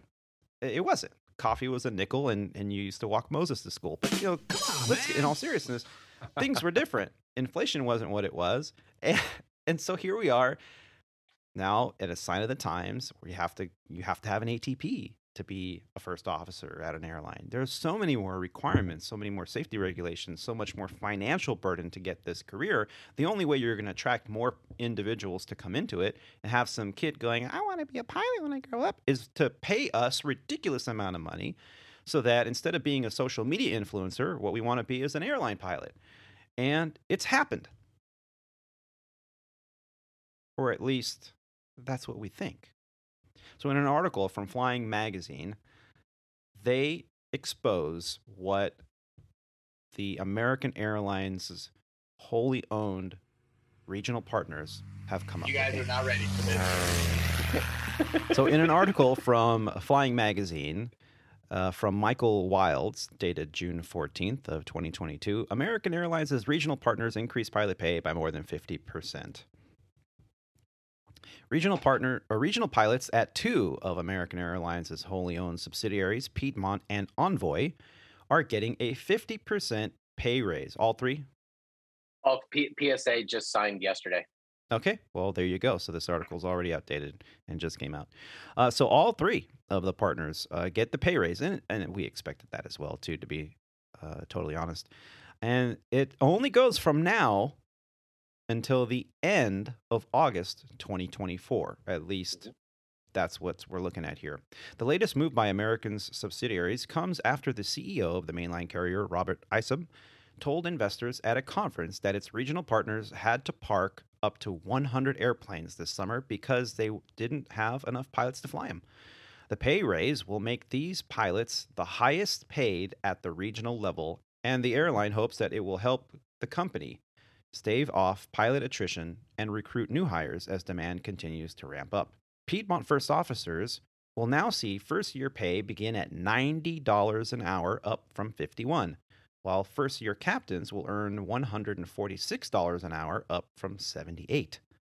when the company announced the pay hike it said it worked with the airline pilots association or alpa last weekend to secure the deal envoy and alpa could extend the agreement later if demand persists piedmont operates embraer 145s which seat up to 50 passengers for americans routes between small cities when the company had to park some of its fleet that hurt its revenue. And some small towns lost airline service. The airline plans to hire more than 400 pilots this year and said it would prioritize experienced direct entry captains because of a pilot flow through agreement with American mainline carriers and a recent uptick in demand. Piedmont is losing as many as 25 pilots a month, which means it could lose three of every four pilots it hired so it needs to hire more pilots faster than it can replace them or continue to lose business. With more pilots, we can get more of our aircraft back in the air, Morgan said. That benefits the communities we serve and all of our team members. Piedmont pilot wages will be 50 to 70% higher, 57% on average, than the next highest paid regional carrier, Endeavor the wholly owned regional carrier for Delta Airlines. With bonuses, Piedmont says that its new hires would make as much as 31% more than Endeavor pilots and even 10% more than pilots at leading ultra low cost carriers during the first five years. Line check airmen who train other new hires and pilots, as Roger so eloquently pointed out, will get the highest raise at $427.50 an hour under the new contract. I contract. think I think that's a little off too. you think it's more? If they fly premium, If they fly premium, Yeah. it's 600 Oh, oh yeah, that's the other Yeah. thing is they they said that in the, the all pilots call is you get that pay, and if it's a premium trip, you get that three hundred percent on top of it or whatever the percentage is. so, So, almost a thousand dollars, a thousand dollars to fly per a thousand dollars per hour to fly a check airman training premium trip. but that is and that is only while they are conducting duties as a check, as a check air airman. instructor Right. while they're flying. They're, it's not their normal line pay. Well, I can tell you at least uh, six years ago when I was at the height of my check airman duties at, at the Sandpiper, uh, the sister company. Um, if I picked up a premium trip and I didn't tell the training department that I picked up a premium trip, they'd get mad at me because they're like, I could have put a student with you. So, yeah. Yeah. So, uh, I wonder if I can go back. Does, uh, do they need check airmen? Is there such thing as a direct entry check airman? You know, you should look into I that. I mean, yeah, Ro- Roger, that, that 121 world's not seeming so bad now, is it, huh? I mean, you may not be able to go to Istanbul uh, for your layovers, but hey, Grand Rapids Yeah. is not bad. I Yeah. love Grand Rapids. Yeah. My- I was about. not- I was going to ask you, North Roger. Does this? Does this? uh Does this at all? You know, set off any? um You know, alarms in your head, like, hey, this is something I need to look into from your standpoint. I'm just wondering how it So- looks. I'm just wondering how it looks into the like the community of you know non-airline pilots thinking about getting back So, into there, it. Yeah, I mean, I have multiple view, viewpoints um, on this. Um, does it change very much for me? No, probably not really. But it goes back to what Anthony had asked, or what Tony had asked, uh, what ten minutes ago. You know, how does this affect me on and what I do? Yeah. I, I don't have an answer to that. Um, I, I don't know. The 121 world, it's it's always been there's always been draw to the 121 world because of the possibilities over the length of a career. You know, me still being fairly fairly young. Um Yeah. from an airline pilot standpoint, you know, I would make more money over the course of my career. Hands down. It's it, I mean, it's not really much of a comparison. You know, can I leverage that at some point? I don't know. We're going to find out in the next few months because well, I, I just am. Um, this particular thing at the regional airlines, you know, I think because the work rules at the regionals, it still doesn't. You know, if there, it, it to be honest, if there was such a thing as a direct entry check airman getting paid those rates, hmm yeah, I mean, that Yeah. might be something to look at. Yeah. I mean, you fly 200, you fly 250 hours a year, yes, doing check airman work, but I'm sure that I, I'm, I would assume that there's a lot of check airman work to be done. Um, About 80 hours a month minimum. Yeah. but you- if me, 250 you get- hours a year, You get to fly with hours. wonderful people like me. yeah, yes. Where do I sign up? Yeah. I mean, there. I mean, I think that that's a, a little ridiculous in terms of. I mean, paying a. I- Quite, quite frankly, I think it's ridiculous to pay any airplane pilot, airline, airplane, aircraft, whatever, a thousand dollars an hour. Um, I suspect over the course of this conversation, I might disagree a little bit with some of your guys' opinions though, too. Well, Well- I think I think it's just something. It's temporary, obviously. Uh, Yeah, well, it's a band-aid. Yeah, I it- think that there's no the way end- this is sustainable. No, it's not. But the system itself, the system itself as a whole is not sustainable, and they're going to need to fix the Yeah. system as a whole. I don't Well- know how they're going to do it. I think I think in the back of every airline pilot's mind right now is these gains. Eh, it, it, they always say, you know, once once you give something up, it's hard to gain it back. And I think also with the gains like this, um, it sets a new standard, you know, as far as pay and compensation. um, across the board for you know obviously this this uh, you know this pay structure like alex said it, it, has a sunset date you know at some point and they said it can be extended but um i guess my point is is that you know this is now the new standard and it's going to be really hard to negotiate off that standard um because as soon as you you say okay we're going to snap back to our old pay rates or something just a little bit higher than what it was before but it's considerably lower than what it is now you're going to you're going to start that cycle all over again where you know okay well it's Yeah. not worth it anymore and we're going to we're not going to Well, get and- hi- you know new hires like we were before in how it is and how it sits for us right now sitting right? Like the the the pay bump that we got is from $52 an hour to $60 an hour right? That's what was negotiated in the contract. Mm-hmm. They put in in that as well a premium pay right for this shortage that we're in of a 50% pay bump off of the new rates that we're getting. So in essence we did get a pay bump, but it's only to $60 an hour, right? I don't want to try to, to spin this in, in a bad way, but we're only getting a pay bump of like eight bucks an hour.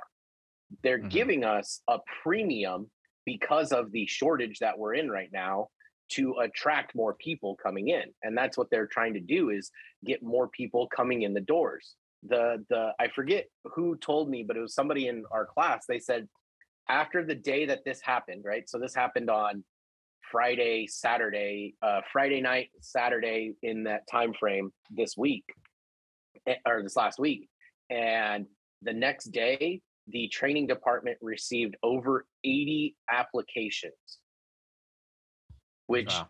in one day that's Yeah. huge you know? And the, the what they're trying to do it, it was what they told us in the, the all pilots call is they're trying to stop the hemorrhaging what's happening right now is you'll get a guy like myself and i'll use me as an example. You'll come in to to to sandpiper. You'll come here you'll fly for a couple years get your thousand hours. Uh, they've guaranteed us now that once we hit 750 uh, on our time that we'll start getting captain's pay. Uh, so you get your you know thousand hours and once you get that most people are leaving to go to some kind of uh, UL, uh, ULCC or LCC Yeah. carrier Spirit and Frontier. said spirit Yeah. yeah, Yeah. they're they're leaving to Spirit and Frontier and, and JetBlue and going there for another two three years to build up more experience, and then coming back into Legacy or Delta or United or Southwest and walking in the front door now with five six years of 121 experience and walking straight in the front door rather than waiting for the flow. And that's what they're trying to stop is that. They Yeah. want us to to flow. However they only guarantee 20 flow pilots a month. So if you look at the numbers the union puts out we're losing i think year to date we're we're losing 120 pilots to the flow right? So 20 a month right? We're in the the sixth month so that's 120 pilots simple math. That's easy quick math tony. Um, but the the outside airlines are losing i think it's like close to 500 year to date. So they're trying to stop that hemorrhaging of pilots leaving. So they're guaranteeing us that we will flow by five years. If we're not flowed over to american by five years we now go and we say we want to flow and we meet all the requirements and all that we now get a pay bump from the five year captain's pay to 20 year captain's pay until we flow Yeah. which So is they're- two they're- hundred and twelve dollars or something like that an hour. Yeah, like they're- that. they're they're trying to stop the the hemorrhaging from leaving American or or you know the let me rephrase that. They're trying to stop the hemorrhaging from legacy as a whole, whether it's Yeah. coming from the wholly owned or not. They're they're trying to stop that the the bleeding effect so that people are staying with legacy because Right. if not they're getting poached by Delta and United and Southwest like that. There's a yeah. captain who's in upgrade right now for for Sandpiper who got a CJO at Delta and he's taking it. Even even after all this being said and done, he's still taking the the Delta CJO. I don't think they're going to stop that. I mean, if somebody's going to get an offer from another legacy, why wait for the flow? I mean, you're just better off. Your course of your career is still going to be better the sooner you get to a legacy. Yeah. I believe they'll be able to stop the the spirit. I, and I think that this hurts the most. Who this is going to hurt is going to be the spirit, um, Yep. Frontier, Blue. Yeah. Allegiant, maybe JetBlue. Although you, you Yeah. know JetBlue kind of falls in there with Southwest, I think. But it's going to hurt those ultra low cost carriers more than anybody else. And And and and I know a lot of pilots out there think, oh wow, look, they're doing this because they really need pilots at at uh, at these regional carriers, and you know they're they're scraping the bottom of the barrel. And they need to try to get poach people from other airlines, and there's truth to that. But like Roger and, and the rest of you were saying, that this does hurt the ultra low cost carriers. And if we stop and think for one second that mainline CEOs don't make a move like this without considering how it'll benefit the bottom line, I mean, we're, we're, we're losing the big picture. And just hours after this was announced, as you've mentioned, Spirit MEC for the, it's the Master Executive Council for ALPA at Spirit Airlines sent a letter to their fellow pilots. And it reads Dear fellow Spirit ALPA pilots, last week, industry changing uh, agreements at the American wholly owned fee for departure carriers and the recent announcement that United TA underscore the serious threat of pilot market uh, realities to Spirit, the improvements to mainline and fee for departure contracts will squeeze Spirit Airlines' ability to attract and retain pilots from both ends of the industry pilot supply chain. Spirit will not only continue to face high levels of attrition, but will likely experience serious difficulties attracting new pilots. More than a third of the pilots hired at Spirit so far this year have come from the AA wholly owned carriers. And now those pilots have much better incentives to stay right where they are. Folly of hiring one's way out of an attrition crisis is now laid bare as we become a less favorable carrier option than an ALPA FFD or fee for departure carrier with flow to a mainline. As the legacies come in with new pay rates and the fee for departure carriers offer potential compensation to exceed Spirit and a path to careers at the legacies, we need compensation and work rules that position Spirit as a career airline.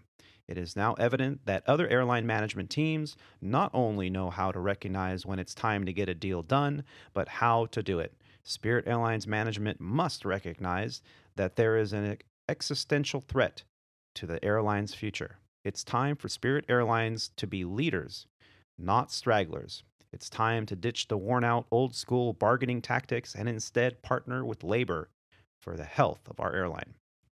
Now, there's some pretty key points there that there's there's some key points, but you've got a totally different airline. Like that's not the airline that Spirit was built to be. no, but they're Yeah, a third they of have, their they have to they need to adapt. They need to adapt and kind of So how do you, You know, but how do you adapt? I mean, the clientele that you're going for, you're already trying to put people in a somewhat uncomfortable. If you're just comparing, comparing, you know, air, we'll just take an Airbus 320 to an Airbus 320. Would you rather fly on a, you know, on a Delta Airbus, or would you rather fly mm-hmm. on a Frontier or Spirit Airbus? I mean, I think that anyone's going to basically will tell you which one's more comfortable. And I don't know Yeah. how you can increase, you know, the amount of of revenue well, much yeah, more than Spirit already had. And that's nothing against Spirit. It's just that the business model is a whole lot different. It's, I think it's going to be harder for them to raise the money to be able to yeah, buy. I think it's going to be really hard for them. and, Yeah, and from a from a standpoint from somebody who's coming into the industry like myself like i looked at um, the possibility of going to frontier because they're hiring at 1500 hours right now you know and i think spirit is the same way where they're taking the the atp minimums and and hiring you because they're hurting but like for me i i, I was looking at longevity and and travel benefits within the company and, and overall you know what the airline stands for and what it does. You know, like I want to be able to put 30 something years into this company and retire and, and use my travel benefits. I want to be able to to go to Europe or to to Asia or you know somewhere like that when I'm done and retired. And I couldn't do that with Spirit. Spirit doesn't have those routes. Right. Legacy airlines do, you know? American Delta and United all have those routes. And that's what I was looking for in a longevity of a company. So from from a, a entry standpoint for a pilot's perspective, you know, this is the prime opportunity for someone to come in and go, okay, I can make more going to Sandpiper, you know, at $90 an hour than I could going to Frontier or Spirit coming in at the same amount of hours and then I put in time and I've got longevity to stay and go to American or go to United or go to Delta. And now my my company seniority, granted my flight seniority is not the same, but my company seniority is 40 plus years if you're a 25 year old. Yeah. You know, you, you got a 40 year longevity at at American Airlines. I mean, tell Yeah. me that you're not going to want those benefits when you retire. Tell me that you're not going to have those those great, amazing, you know, things when you retire because you are. And that's what that's what that's what I look for. Yeah, Yeah, that's well, a good point. It Yeah. is a very interesting time in the airline industry. We've been talking about this for years here on the podcast, amongst each other, out on the flight line, about how the regional fee for departure hub and spoke system cannot sustain itself. Uh, they tried fixing it first with putting bigger airplanes on a regional route, going around scope clauses in order to fly more passengers per pilot because of a shrinking number of available pilots out on the market. We talked about mandatory retirements becoming uh, a big floodgate that's going to open, and it has. Mandatory retirements have caused some serious shortages along the mainline carriers and the major airlines in the country. And to make up for that, they've started hiring. And when you hire, you hire from an experienced pool, which is the regional carriers. So, what happens to the regional carriers when there's growth on one end and loss on the other through the flow is you have to make up for that. And, you know, we've been talking about this now, at least on our end at Legacy and at, at Sandpiper for a really long time. What was it, 2011 when uh, the, uh, the mainline carrier decided to go Yeah. bankrupt and the scope clause went Yeah. away and they gave away a bunch of flying for contracted out regionals and Mm-hmm. and a lot of guys and gals went to low cost carriers. They're like, you know what, this regional airline's going belly up. Uh, they're claiming bankruptcy. We're out of here, and they went and took, you know, opportunities at Spirit, and uh, a lot of them went to uh, Virgin America, which was a carrier at the time that got merged into with Alaska, and you know they've got their career paths, and sometimes you're just lucky. You get lucky, you end up somewhere, and other times you end up at a carrier that you thought was a good move, and then they start shrinking and they start going out of business, and you're like, oh crap, you know.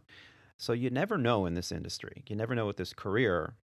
Uh, you try to make the best decisions, the most sound decisions, and there are times when those decisions are hard to make and hard to come by. The opportunities, uh, but right now, with this you know temporary pay hike, everybody's talking about it. They're attracting those resumes. They're getting people not to go and leave because when someone, like you said, uh, Alex, when someone leaves Sandpiper to go to a low cost carrier, that's one less resource for mainline to have that, you know, that faucet of pilots that can come in and take over as the retirements happen and as the growth comes back. The projections that we've had um, explained to us is that international flying might come back to pre pandemic levels, but not until somewhere around 2025. That's not far away. And as a matter of fact, the article went on to state that uh, the U.S. airline industry plans to hire as many as 30,000 pilots by the year 2030. Wow. That's less than eight years away. 30,000 pilots. That's a lot of pilots. And where are you getting them from? Where are they coming from? And that's the Yeah. thing is they're they're not there the the the flight schools i mean with inflation cost being as it is like you're looking at a cost to entry right now of a hundred plus thousand dollars right i don't know how the the pilot mill schools are sitting but i know looking at you know one of the big ones that's out there it's sitting somewhere around 90 to a hundred thousand dollars granted, you go from zero to hero, right? But you you you know, it's still that's a you can't tell me that you're going to get this person coming in off the street who knows nothing about flying, and you're going to tell them, hey, go ahead and get yourself a hundred plus thousand dollars into debt, and then go work for pennies. Yeah. You know. Yeah. What? I And did it. I, I mean, What are you saying? I, I was gonna say, and that, and that's what, and that's what you guys, you, you know, experience, and that's what they're they're trying to to to alleviate now. Like, you know, my my pay sitting before all this was happening, my pay was sitting somewhere around thirty eight hundred dollars a month, right? Which, in you know, in in how it's sitting right now with uh, inflation is probably no different than where you guys were, maybe a little bit more than what you guys were, you know, 10, 15 years ago Yeah. you know now we're sitting here and you know going to be making almost double that you know eh, that that alleviates that kind of that burden so that someone doesn't have to defer their student loans or or their interest on their loans for that long and they're not going to have it compound and you know go from a you know a hundred thousand dollar loan to a two hundred thousand dollar loan because they deferred their interest you know and pay that off the rest of their life Have you been looking at my financials, dude? well, I, well, and, uh, you, I remember when Yeah, you well, told that that to me when, sense. when we Yeah. met. You know that like you Yeah. you deferred and you you put off your interest, Yeah. and no one told you. No one told you about compound interest, and by the time you realized it, your you know sixty thousand dollar debt was now one hundred and twenty thousand dollar debt. Yeah. And and that's Yep. the thing that like th- these kids, yeah, cool. Hey, go take out a hundred thousand dollar loan. The banks aren't going to tell you, you know, that oh, by the way, if you defer your payments, you're going to compound your interest, right?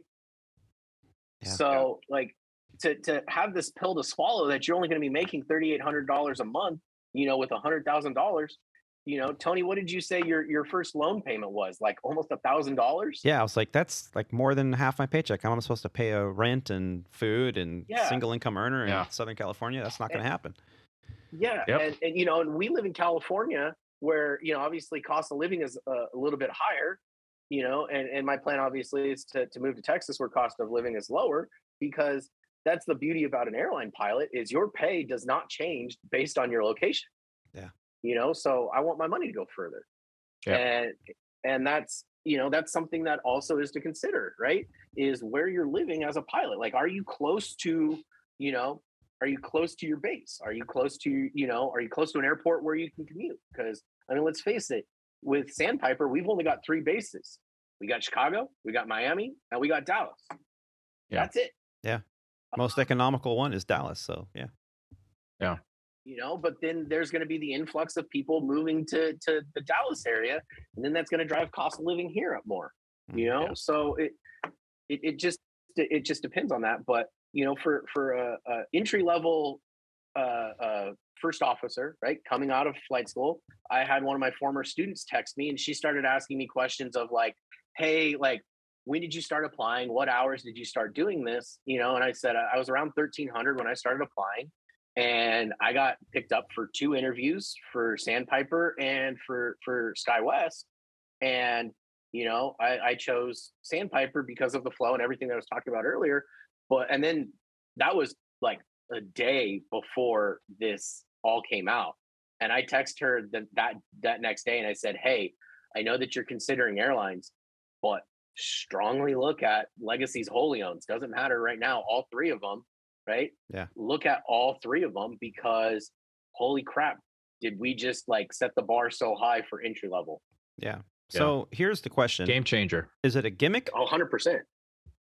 Is it a gimmick? I don't necessarily think so. I think it, it is a band aid right now, right? And I think that it's, you know, it, it's to, to placate us uh, as pilots, right? Because, you know, talking to different people in in my indoc class and going through this, some of these guys were like, I'm going to do my, you know, I'm going to do my time through training, get my thousand hours, and then I'm out. Like I'm going to go to a Yeah. uh, to a low cost Yeah, I, or, I think an ultra low cost. I think I think you know if you look at the big picture, is you know, I'm I'm not that smart of a guy, but you know I can kind of see, you know, if you look at the whole industry as a whole, and you go back 30 years, 40 years, what got us to this this point?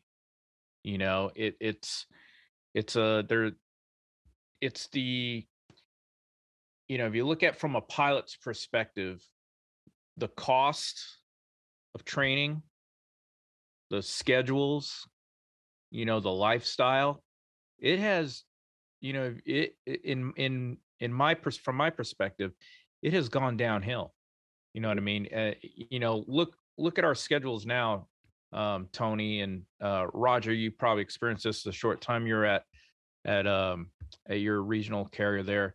You know the schedules at when we were when we were at uh, sandpiper there there were some brutal days but i am i was nowhere as tired or fatigued as i am now mm, True. flying my Very true. schedules Yeah. you know what i mean and you know so if you were at a legacy carrier and you were flying you know 20 20 years ago or so you know i think they're they're experiencing the same thing where you know before you were able to go to a city and enjoy the, the city and and you know have time and then get up the next day feel rested and go work your schedule and end up at another city or whatever. And it was somewhat enjoyable. I mean it's still work. You're still you're still going to get tired and you're still going to have your moments but you're able to you know still feel like you're a person you know when when you when you set the parking brake and and leave the airplane. You're able to go to the hotel grab something to eat go get a workout in and and take in some of the sights. And now in the effort to squeeze as much efficiency out of that individual in their schedule they've made it to the point where it's it's very very you know tough to have a good time Yeah. at work. And so the the the the the value of enjoyment in the on on, you know in a normal work week is is a lot lower than what it used to be and is it worth it pay wise you know it's it's it's a totally different dynamic what do they have to were- do what you're just talking about is go is exactly what what it comes down to when you ask me about whether I would want to go to the legacies. sure A lot of it comes into that exact same thing. yeah You guys go on a four day trip, you fly a day one, you have an overnight fly day two, fly day three, fly day four. Whereas for me, most of the like on this trip, yeah, yesterday was kind of long. Today I'm doing nothing. Most of the time I have a multi-day trip and I don't do anything on the middle days. yeah I fly like flying three legs in one day is a that's a long day. That's why yesterday was mm-hmm. so long. I had to fly three legs. I actually had to Yeah. sit somewhere for six hours too. So yesterday not so great, but today I have nothing, and then tomorrow I sit all day and you know fly back later, and then it's then it's over. It's so, Yeah. the the trips themselves. There is a whole lot less work involved, and sometimes I actually joke that when I go on a trip, it's you know I get I go away and like, my kids. It, it's a well little not a short of vacation you can get more yeah, work done Yeah. yeah but yeah, I can do other stuff, of which there's always more stuff for me to do. Sure. But it's so much easier. Like my trip, working my trip is a whole lot easier than you know anything that I did at you know when I was at ExpressJet um, Mm. for for the five years, or you know what you guys do now. Um, the yeah. work so it's a I term we call quality of life Yeah. Yeah. quality of life on the on the clock and off the clock and mine's like like the quality of life on the clock yeah oh yeah is a Totally. whole lot more than what what you guys have. Yeah. Mhm. Yeah. Well, but then so again, I grew up in the industry, right? My dad worked at Legacy back in the when he started at Legacy. It was uh, the Air Cal merger in the '80s, and he, I grew up in the '90s, right? Flying around pre 9/11, and this was the times where you'd be with your crew for the entire month. You know, you you'd spend the month with them. Uh, my dad was on the fondest memories I have was when my dad was on the 10 based out of LA, and you know he'd be with his crew going to Boston. He'd be with his crew going to to New York for a month, and you know you'd go out to New York for uh, a three three day layover, right? You'd get in on like a Monday and leave on a Wednesday.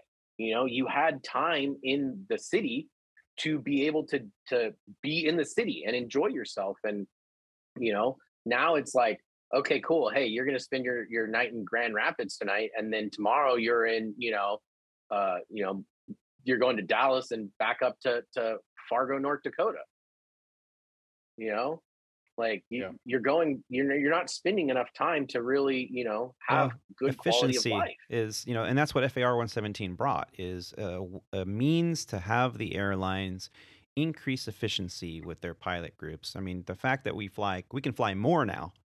Yeah, we got a couple extra hours behind the door at the hotel, but we can fly a lot more now. And so uh, it's all about efficiency maximizing the schedules. We've heard this uh, schedule maximizer and all that stuff, you know, with the companies you're using to get us flying as much as possible. And forget about circadian rhythm. Forget about all that stuff, rest on layovers and the ability to to have a meal during regular hours and not in the middle of the night. I mean, that stuff's not important because they can't see past the productivity of it all.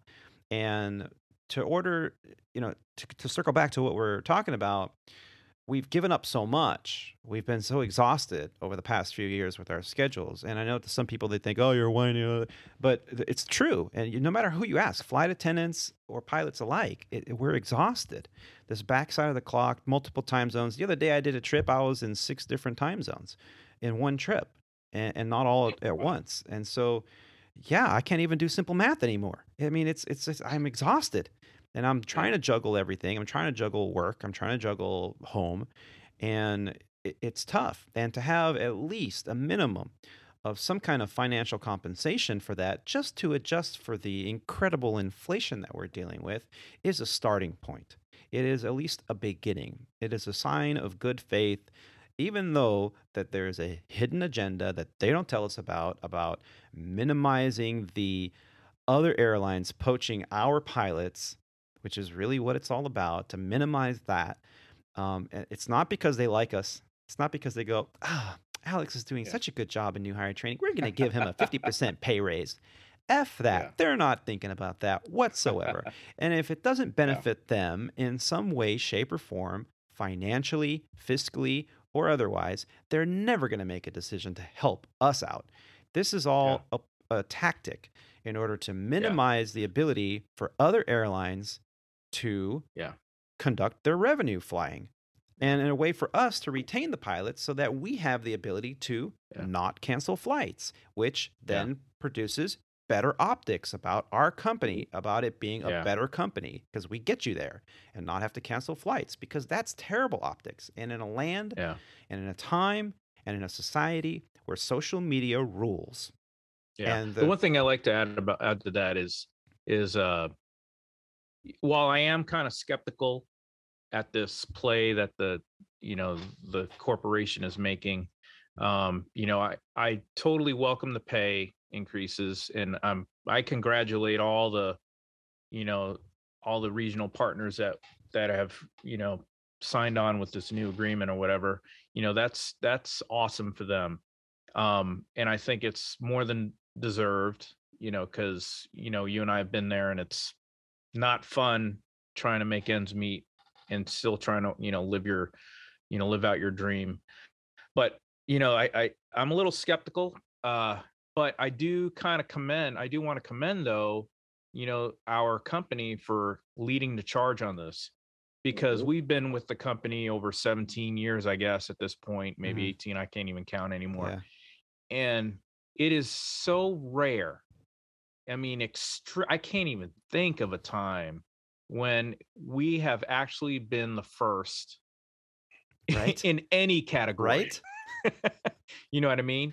And especially something like this and a lot of eh, uh, you know a lot of the time a lot of the a lot of the situations our our industry our company you know relative to the industry has been reactive rather than proactive. And right mm-hmm. now it seems like we are being proactive and yep. that is something that I have always, always wanted our company to be is, you know, set the bar and let everybody else catch up. Yeah. And I understand a lot of the philosophies that, you know, we have to follow and and you know, we you know, you don't want to be too overreactive or too, you know, proactive on things because it may not work out, you know, f- for the better for you. Um and this is going to cost the company a lot of money. Um but I do think it's something that is needed, uh, at least to start addressing the situation amongst many. We talked about money, quality of life is the biggest thing coming up next. You know, this, this, these are things that that is going to fix the problem. You need to make this job more attractive to the guy coming into the industry, and money and the quality of life are going to be the two things that are going to you know set us in the right direction. Right.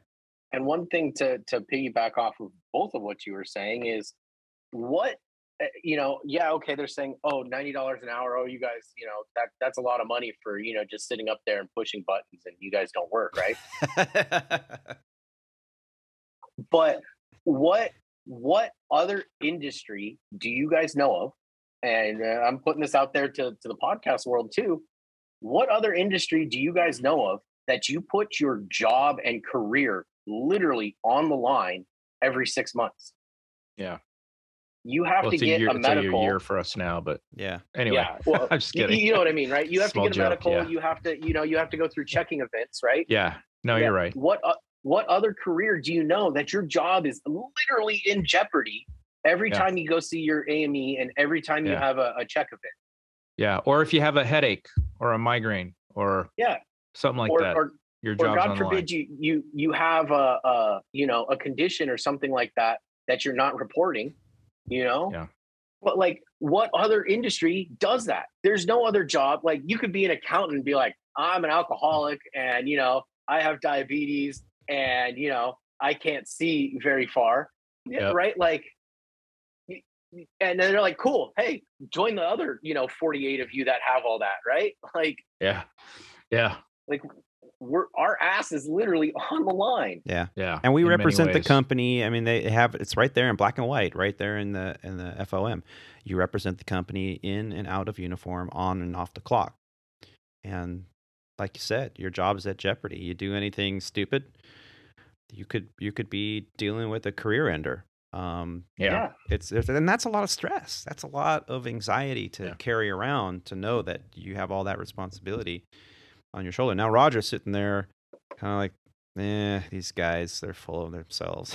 No, no, not no, not not for the most part. In fact, I'm actually fairly, I'm fairly proud of uh, of Tony and Rob, and actually Rob even went the opposite direction. What I what I would what I would the part that I would have taken exception to is, and which you guys probably still do, even though if you didn't voice it, is if hey if um, Sandpiper if regional airlines are getting this, then we want more too.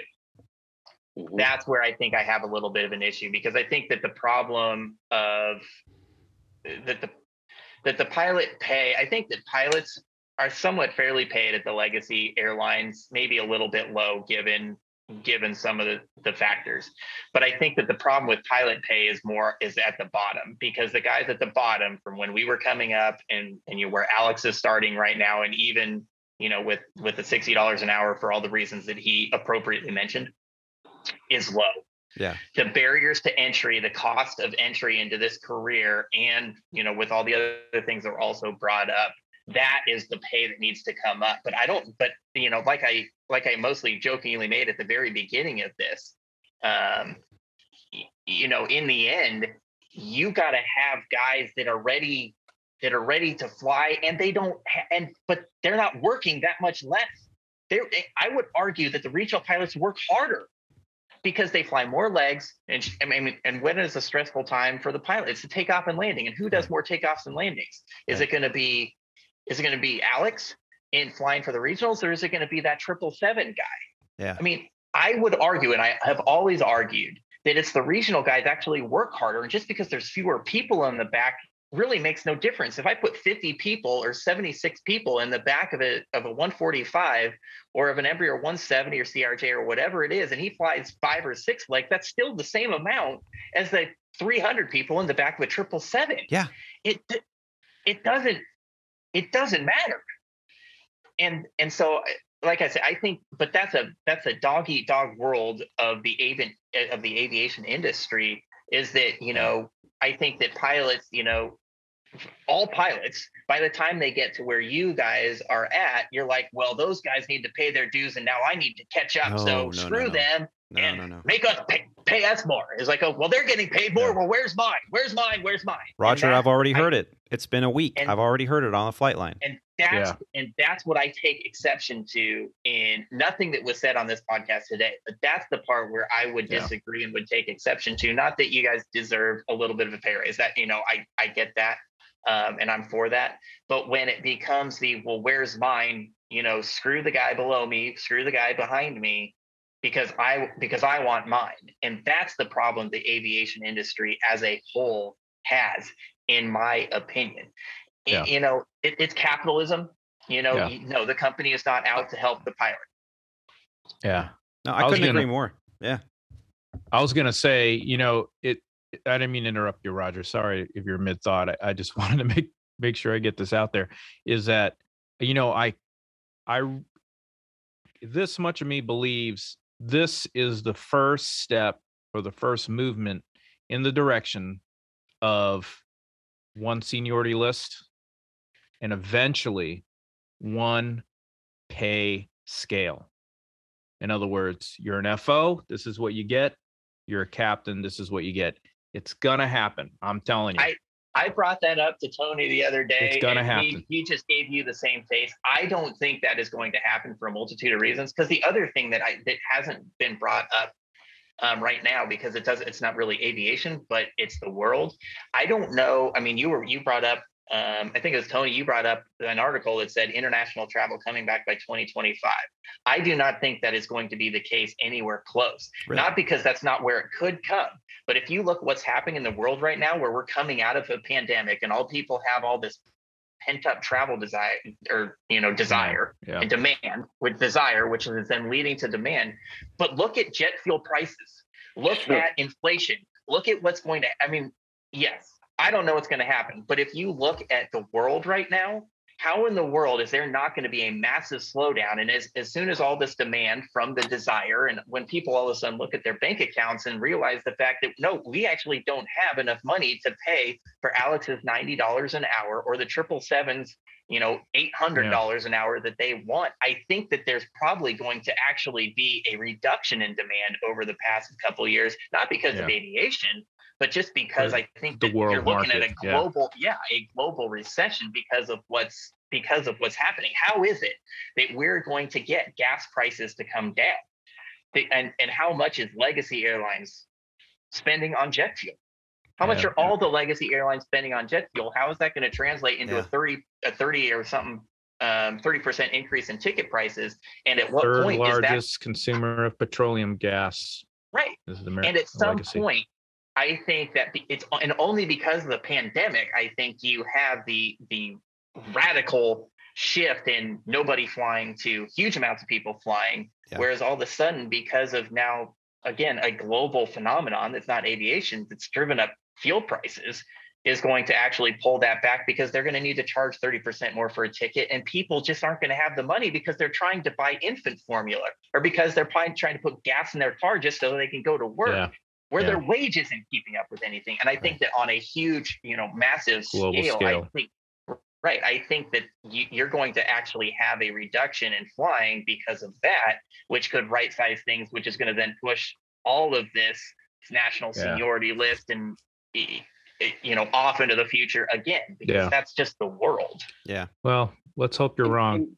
In- in- I- to Rob's Don't get me- point, I hope that I'm I'm wrong, but I think that from a realistic, I do hope I'm Yeah. wrong, but I think from a Yeah. realistic standpoint, you look at the world right now, and it's, a, I mean, at least for me, not job related or anything, but it, it's pretty messed up out there. Yeah. Yeah, sure There's is. a lot of messed up things going on in the world that have nothing to do with flying an airplane. I know. Yeah. And it, It's, it's, all scary. It's all interconnected unfortunately. It, that's the Yeah. way the the world works. It's all interconnected. I think that uh, you know roger you're absolutely right. Rob that would be fantastic. We've been talking about a national seniority list since i was getting my private pilot and we were talking about that I mean, was I don't mean "What's like a national, but just like a you know between Company. the Just wholly owned a and the more company. balanced- you know, a more you come balanced here, you start here, and then you work your way up. right. Well, and, and to Rob's point, that's one of the things that we've been talking about, you know, obviously in the schoolhouse and, and union stuff and everything is like that's one of our our our hard points right now as flowing is okay, cool. We're gonna get a seniority number, but we're gonna get a seniority the day we flow, right? Why not give us a little bit more incentive? Like the day you put on captain, you know, is the day that you catch a seniority number over at American and you build your seniority over there Yeah. it, it, it you know something like that there you know to merge the seniority list you know to get somebody from Yeah. like my i'm working for legacy airlines right now regardless of if it's a, a, a wholly owned or not my my email my everything is at legacy.com. My badges are legacy airline badges. Yeah. You know, like I'm working for Legacy Airlines.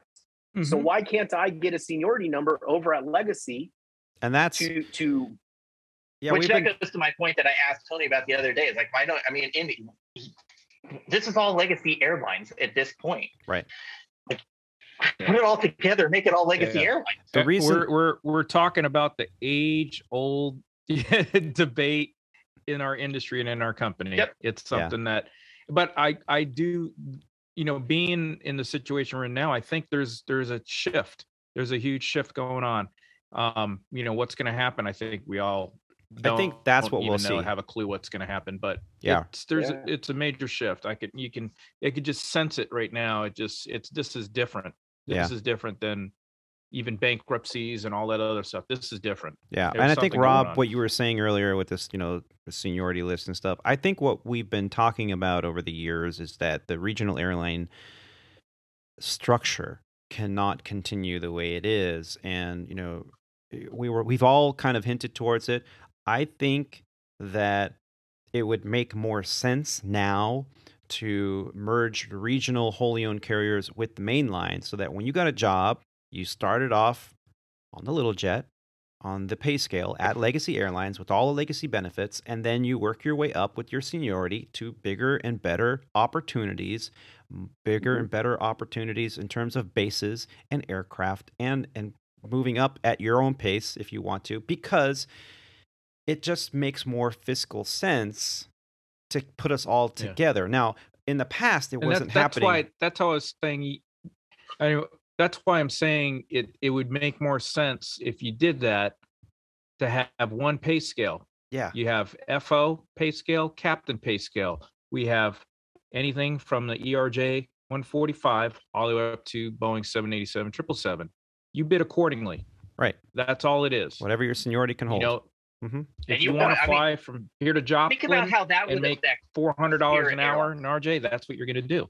oh, Spirit who would. would Spirit and Frontier? Who would they hire? I mean, from a Yeah. corporate standpoint, how how do you, how would Spirit and Frontier compete with that? Because then they're faced with. I mean, I guess Alex was saying that they're hiring them at fifteen hundred hours, but if I'm at fifteen hundred hours and I have a chance and I can go to you know something that's a whole you know part of the Legacy Airlines or is Legacy Airlines at this point, who would who's going to want to go to Spirit or Frontier? right. But that's what I'm saying. This is a part of a change. This is totally part of a change. So now instead of hiring on, you know, so now the the basics are 1500 hours ATP, and I know there's exceptions with restricted and all that stuff. But now it's, you know, is it a cultural thing? How you, how do you hire somebody? You have the basics. You need bodies. You're probably going to throw away the cultural thing and say we just need bodies Yeah. to fill the seats, and we'll weed out the cultural things as I go, or they'll work itself out naturally. Yeah.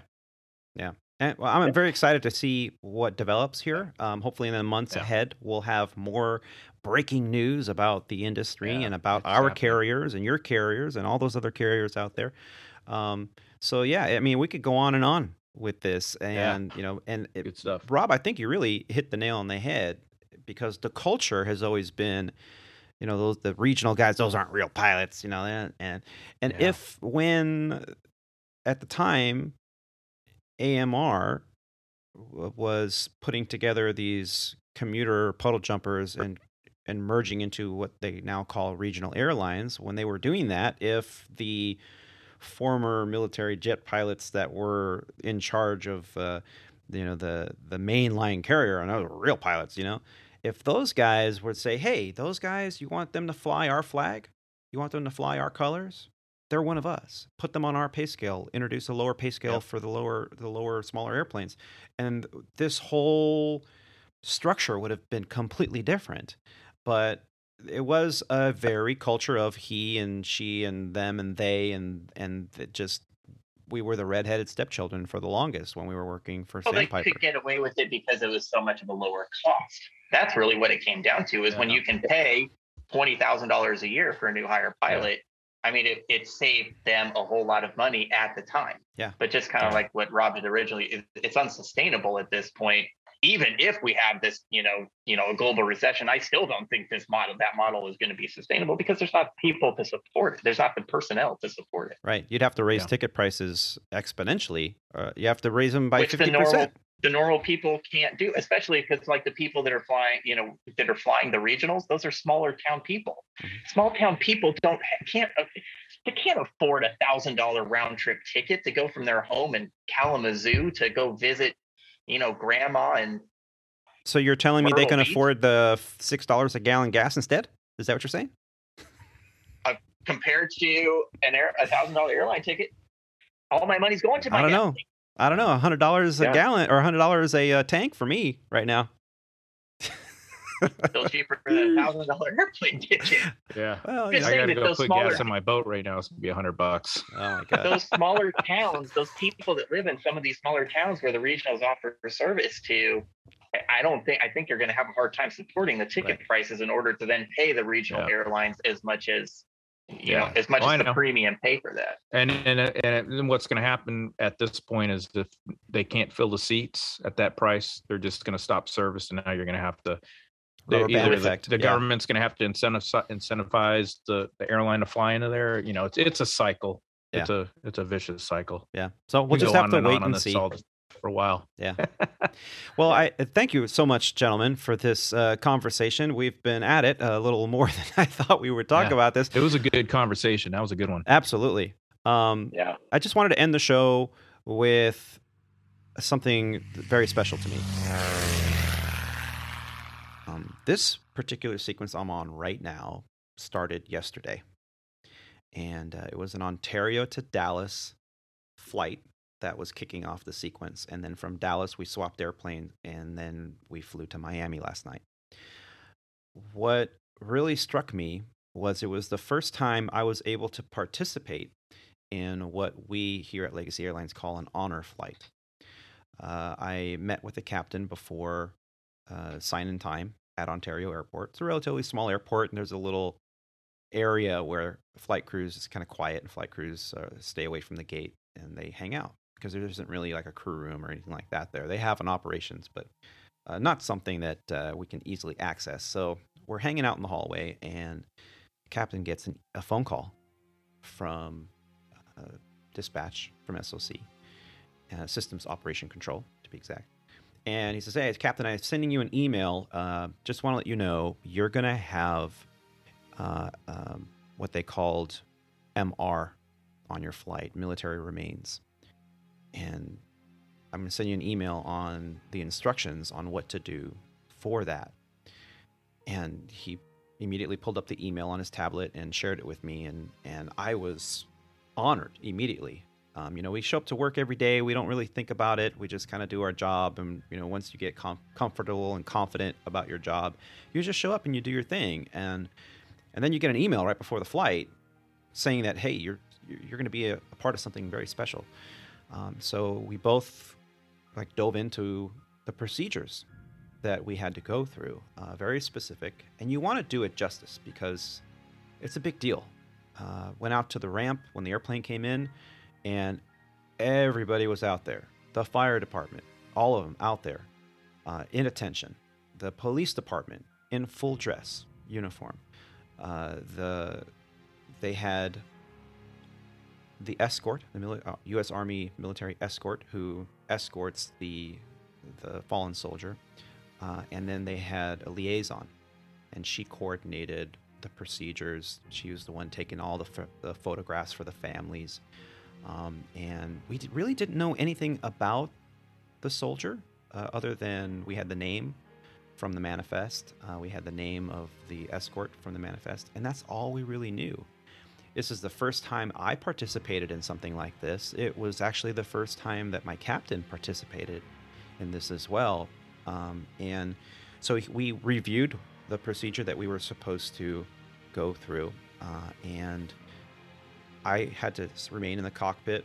Uh, the noise level had to be at a minimum, so we had to make sure that the aircraft had ground power and had preconditioned air. Uh, so the APU had to be shut off, uh, the noise had to be kept to a minimum, and all movement around the aircraft had to be halted. during the ceremony of bringing the soldier, the fallen soldier, on board the aircraft in the cargo hold. Um, I was able to witness it. It was very moving. Uh, I saw the procedures with the flag, the passing of the flag, um, and then they brought the escort up into the flight deck during pre-boarding with the captain and the liaison. And we all introduced each other. Uh, they took some photos for the family uh, from the flight deck with the flag, and then they had asked me, the liaison asked me, um, is it okay if the flag rides on the flight deck so that our escort doesn't have to sit there and you know hold the flag throughout the flight? And I said it would be an honor. I will secure the flag into our cockpit jump seat, and we'll make sure it gets there safely. She said this flag is is very important because this is going to end up being the flag for the unit, representing the unit, and I mean, it hit me like a ton of bricks. So I took the flag and I, I carefully inspected the jump seat in the cockpit. I made sure that it was clean, the seatbelts were arranged completely straight. I placed the flag there and we secured it in a five point harness. Uh, my captain watched me do it, and the liaison watched me do it, and the escort watched me do it, and they paid me one of the biggest compliments I think I ever got. And they said, You handled that flag with such respect. Thank you.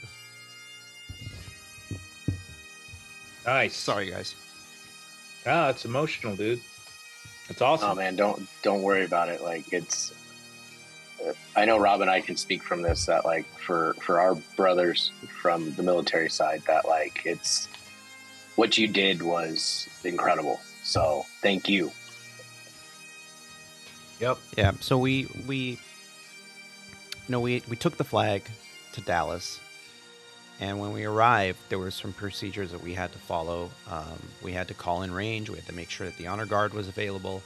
Um, same kind of procedures when offloading uh, the military remains uh, of our soldier, and the captain had to escort um, the escort, the U.S. Army escort, down onto the ramp, and he had some some choice words that the company has you uh, read to the escort uh, on behalf of Legacy Airlines. And as we pulled into the gate, seeing all those uh, honor guard retired veterans sitting there in full uniform with all the flags and everything was very emotional. And the captain after the ceremony was complete, he came up back into the flight deck, and I noticed he, he wasn't saying much at all. And it kind of, I was just packing up the airplane, and you know, we were getting everything ready to go to our next, our next flight, and uh, and I just sat there with him for a few minutes, and finally I said, "Are, are you okay?" And he looked at me, and he, like just now, I'm fighting back tears thinking about it, and he was too he said, "Man, that that is something that really hits you." So I did my diligence and I wanted to talk about it today and I and I looked it up. And it turns out that we were transporting uh, a very young man with a promising future ahead of him whose life tragically came to an end uh, due to a, a, motorcycle accident in California. Uh, and I'll put a link in the show notes that talks about it. Um, but the, it's entitled uh, from Yahoo News on an article that came out on June 7th. Uh, Rest in peace, G. Weaver. Community mourns the passing of former star athlete Giovanni Mosley. Uh, he long before Giovanni Mosley took his first strides at Weaver High School varsity as a varsity athlete, the then sixth grader took a flying leap into gravel to score a touchdown to win a football game in PE class. He was picking rocks out of his lake, said uh, Gary Ashley Mosley's then teacher and now Weaver's head football coach. The kid was just a fantastic athlete, uh, star player, and he unfortunately got into this motorcycle accident that ended the life of this 23 year old. Man. He was an honorable mention selection to the Stars All Decade Team for 2000 to present as a linebacker. The Stars selected All Decade teams in 2017.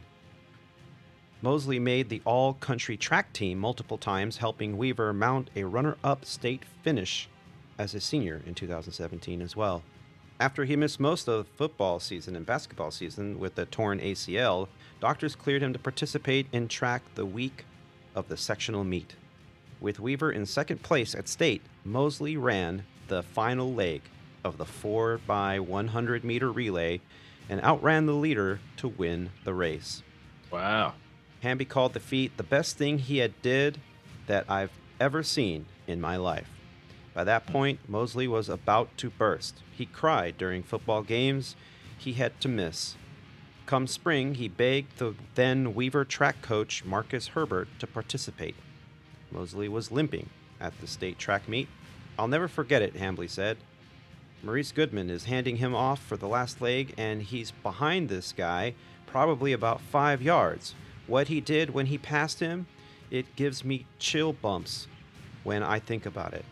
It was unreal to see that athlete and how much he wanted to do it for the community of Weaver and his teammates. Man, this guy just sounds like uh, just a fantastic individual uh, whose life ended way too early, and I'm just so honored to have been a part of bringing him home. Well, that's awesome, dude. That's a memorable moment for most people.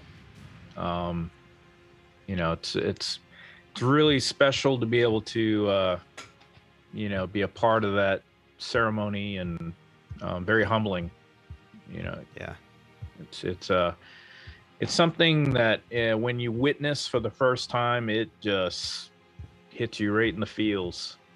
mm-hmm. Yeah, and I, I've been I've been around uh, uh, gate C one when they when they bring in you know the or C two yeah when they bring in the fallen and uh, you know I happen to be just like kind of walking on that connector between the Charlie terminal and the Alpha terminal and Mhm. I know what's going on and you know so I stop and pay my respects and some passengers are like, "Oh, what's this? A parade?" Da, da, da. You know, they're they they're clueless, and that's fine because you know they've never seen it before. But then when they stop and they realize, you know, they stop and watch, and then they realize, they're like, "Oh dear, you know, this is that's a that's a you know soldier," and uh, it's it's pretty neat to watch the emotion, you know, uh, in people's raw emotion. You know, celebrate the uh, the life, or you know, watch the customs and the courtesies that the military and obviously the airline uh, partakes into it into the whole occasion it's pretty special It is very. And yeah, I just want to say it was a complete honor uh, to be a part of that. Uh, thank you, gentlemen, for for taking the time to listen to that story um, and that experience. It's still very moving to me, and I I feel blessed. This is just the only way Yeah. to explain it.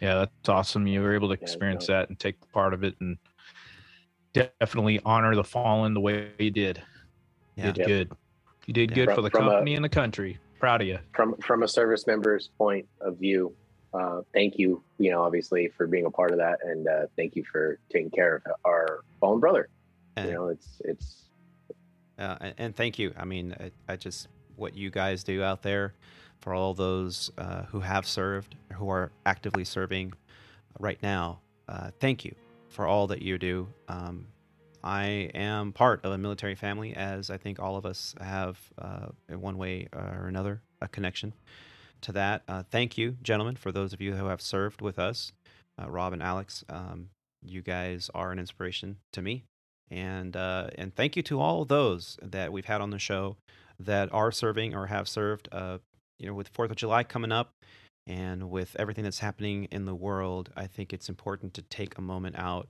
especially with the young children and family, and have them at least experience uh, what the importance of our freedom uh, relies on, and it relies on the dedicated few that volunteer to give us these freedoms at home.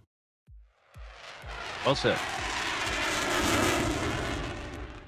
Uh, I just want to say thank you to Captain Roger, Rob D, and Alex D for joining us today. Please help us out by sharing this podcast online and with your friends. Be sure to subscribe or follow to the Squawk Ident podcast on whatever podcast platform you're listening on. We also love receiving listener feedback. You can send us emails or even audio feedback via our website at www.aviatortony.com. You can also contribute financially to the program right there from our homepage. Facebook, YouTube, and Instagram users can find us under Squawk Ident Podcast and Aviator Tony and Squawk Ident. And one final thank you to all of you for taking the time to listen to these grateful aviators. Keep the dirty side down out there, be safe, and take care of each other. Bye, y'all. See, See ya. ya. Later. Ciao, ciao. All right, stand by. That was a good one, fellas. Nice Yeah, job. it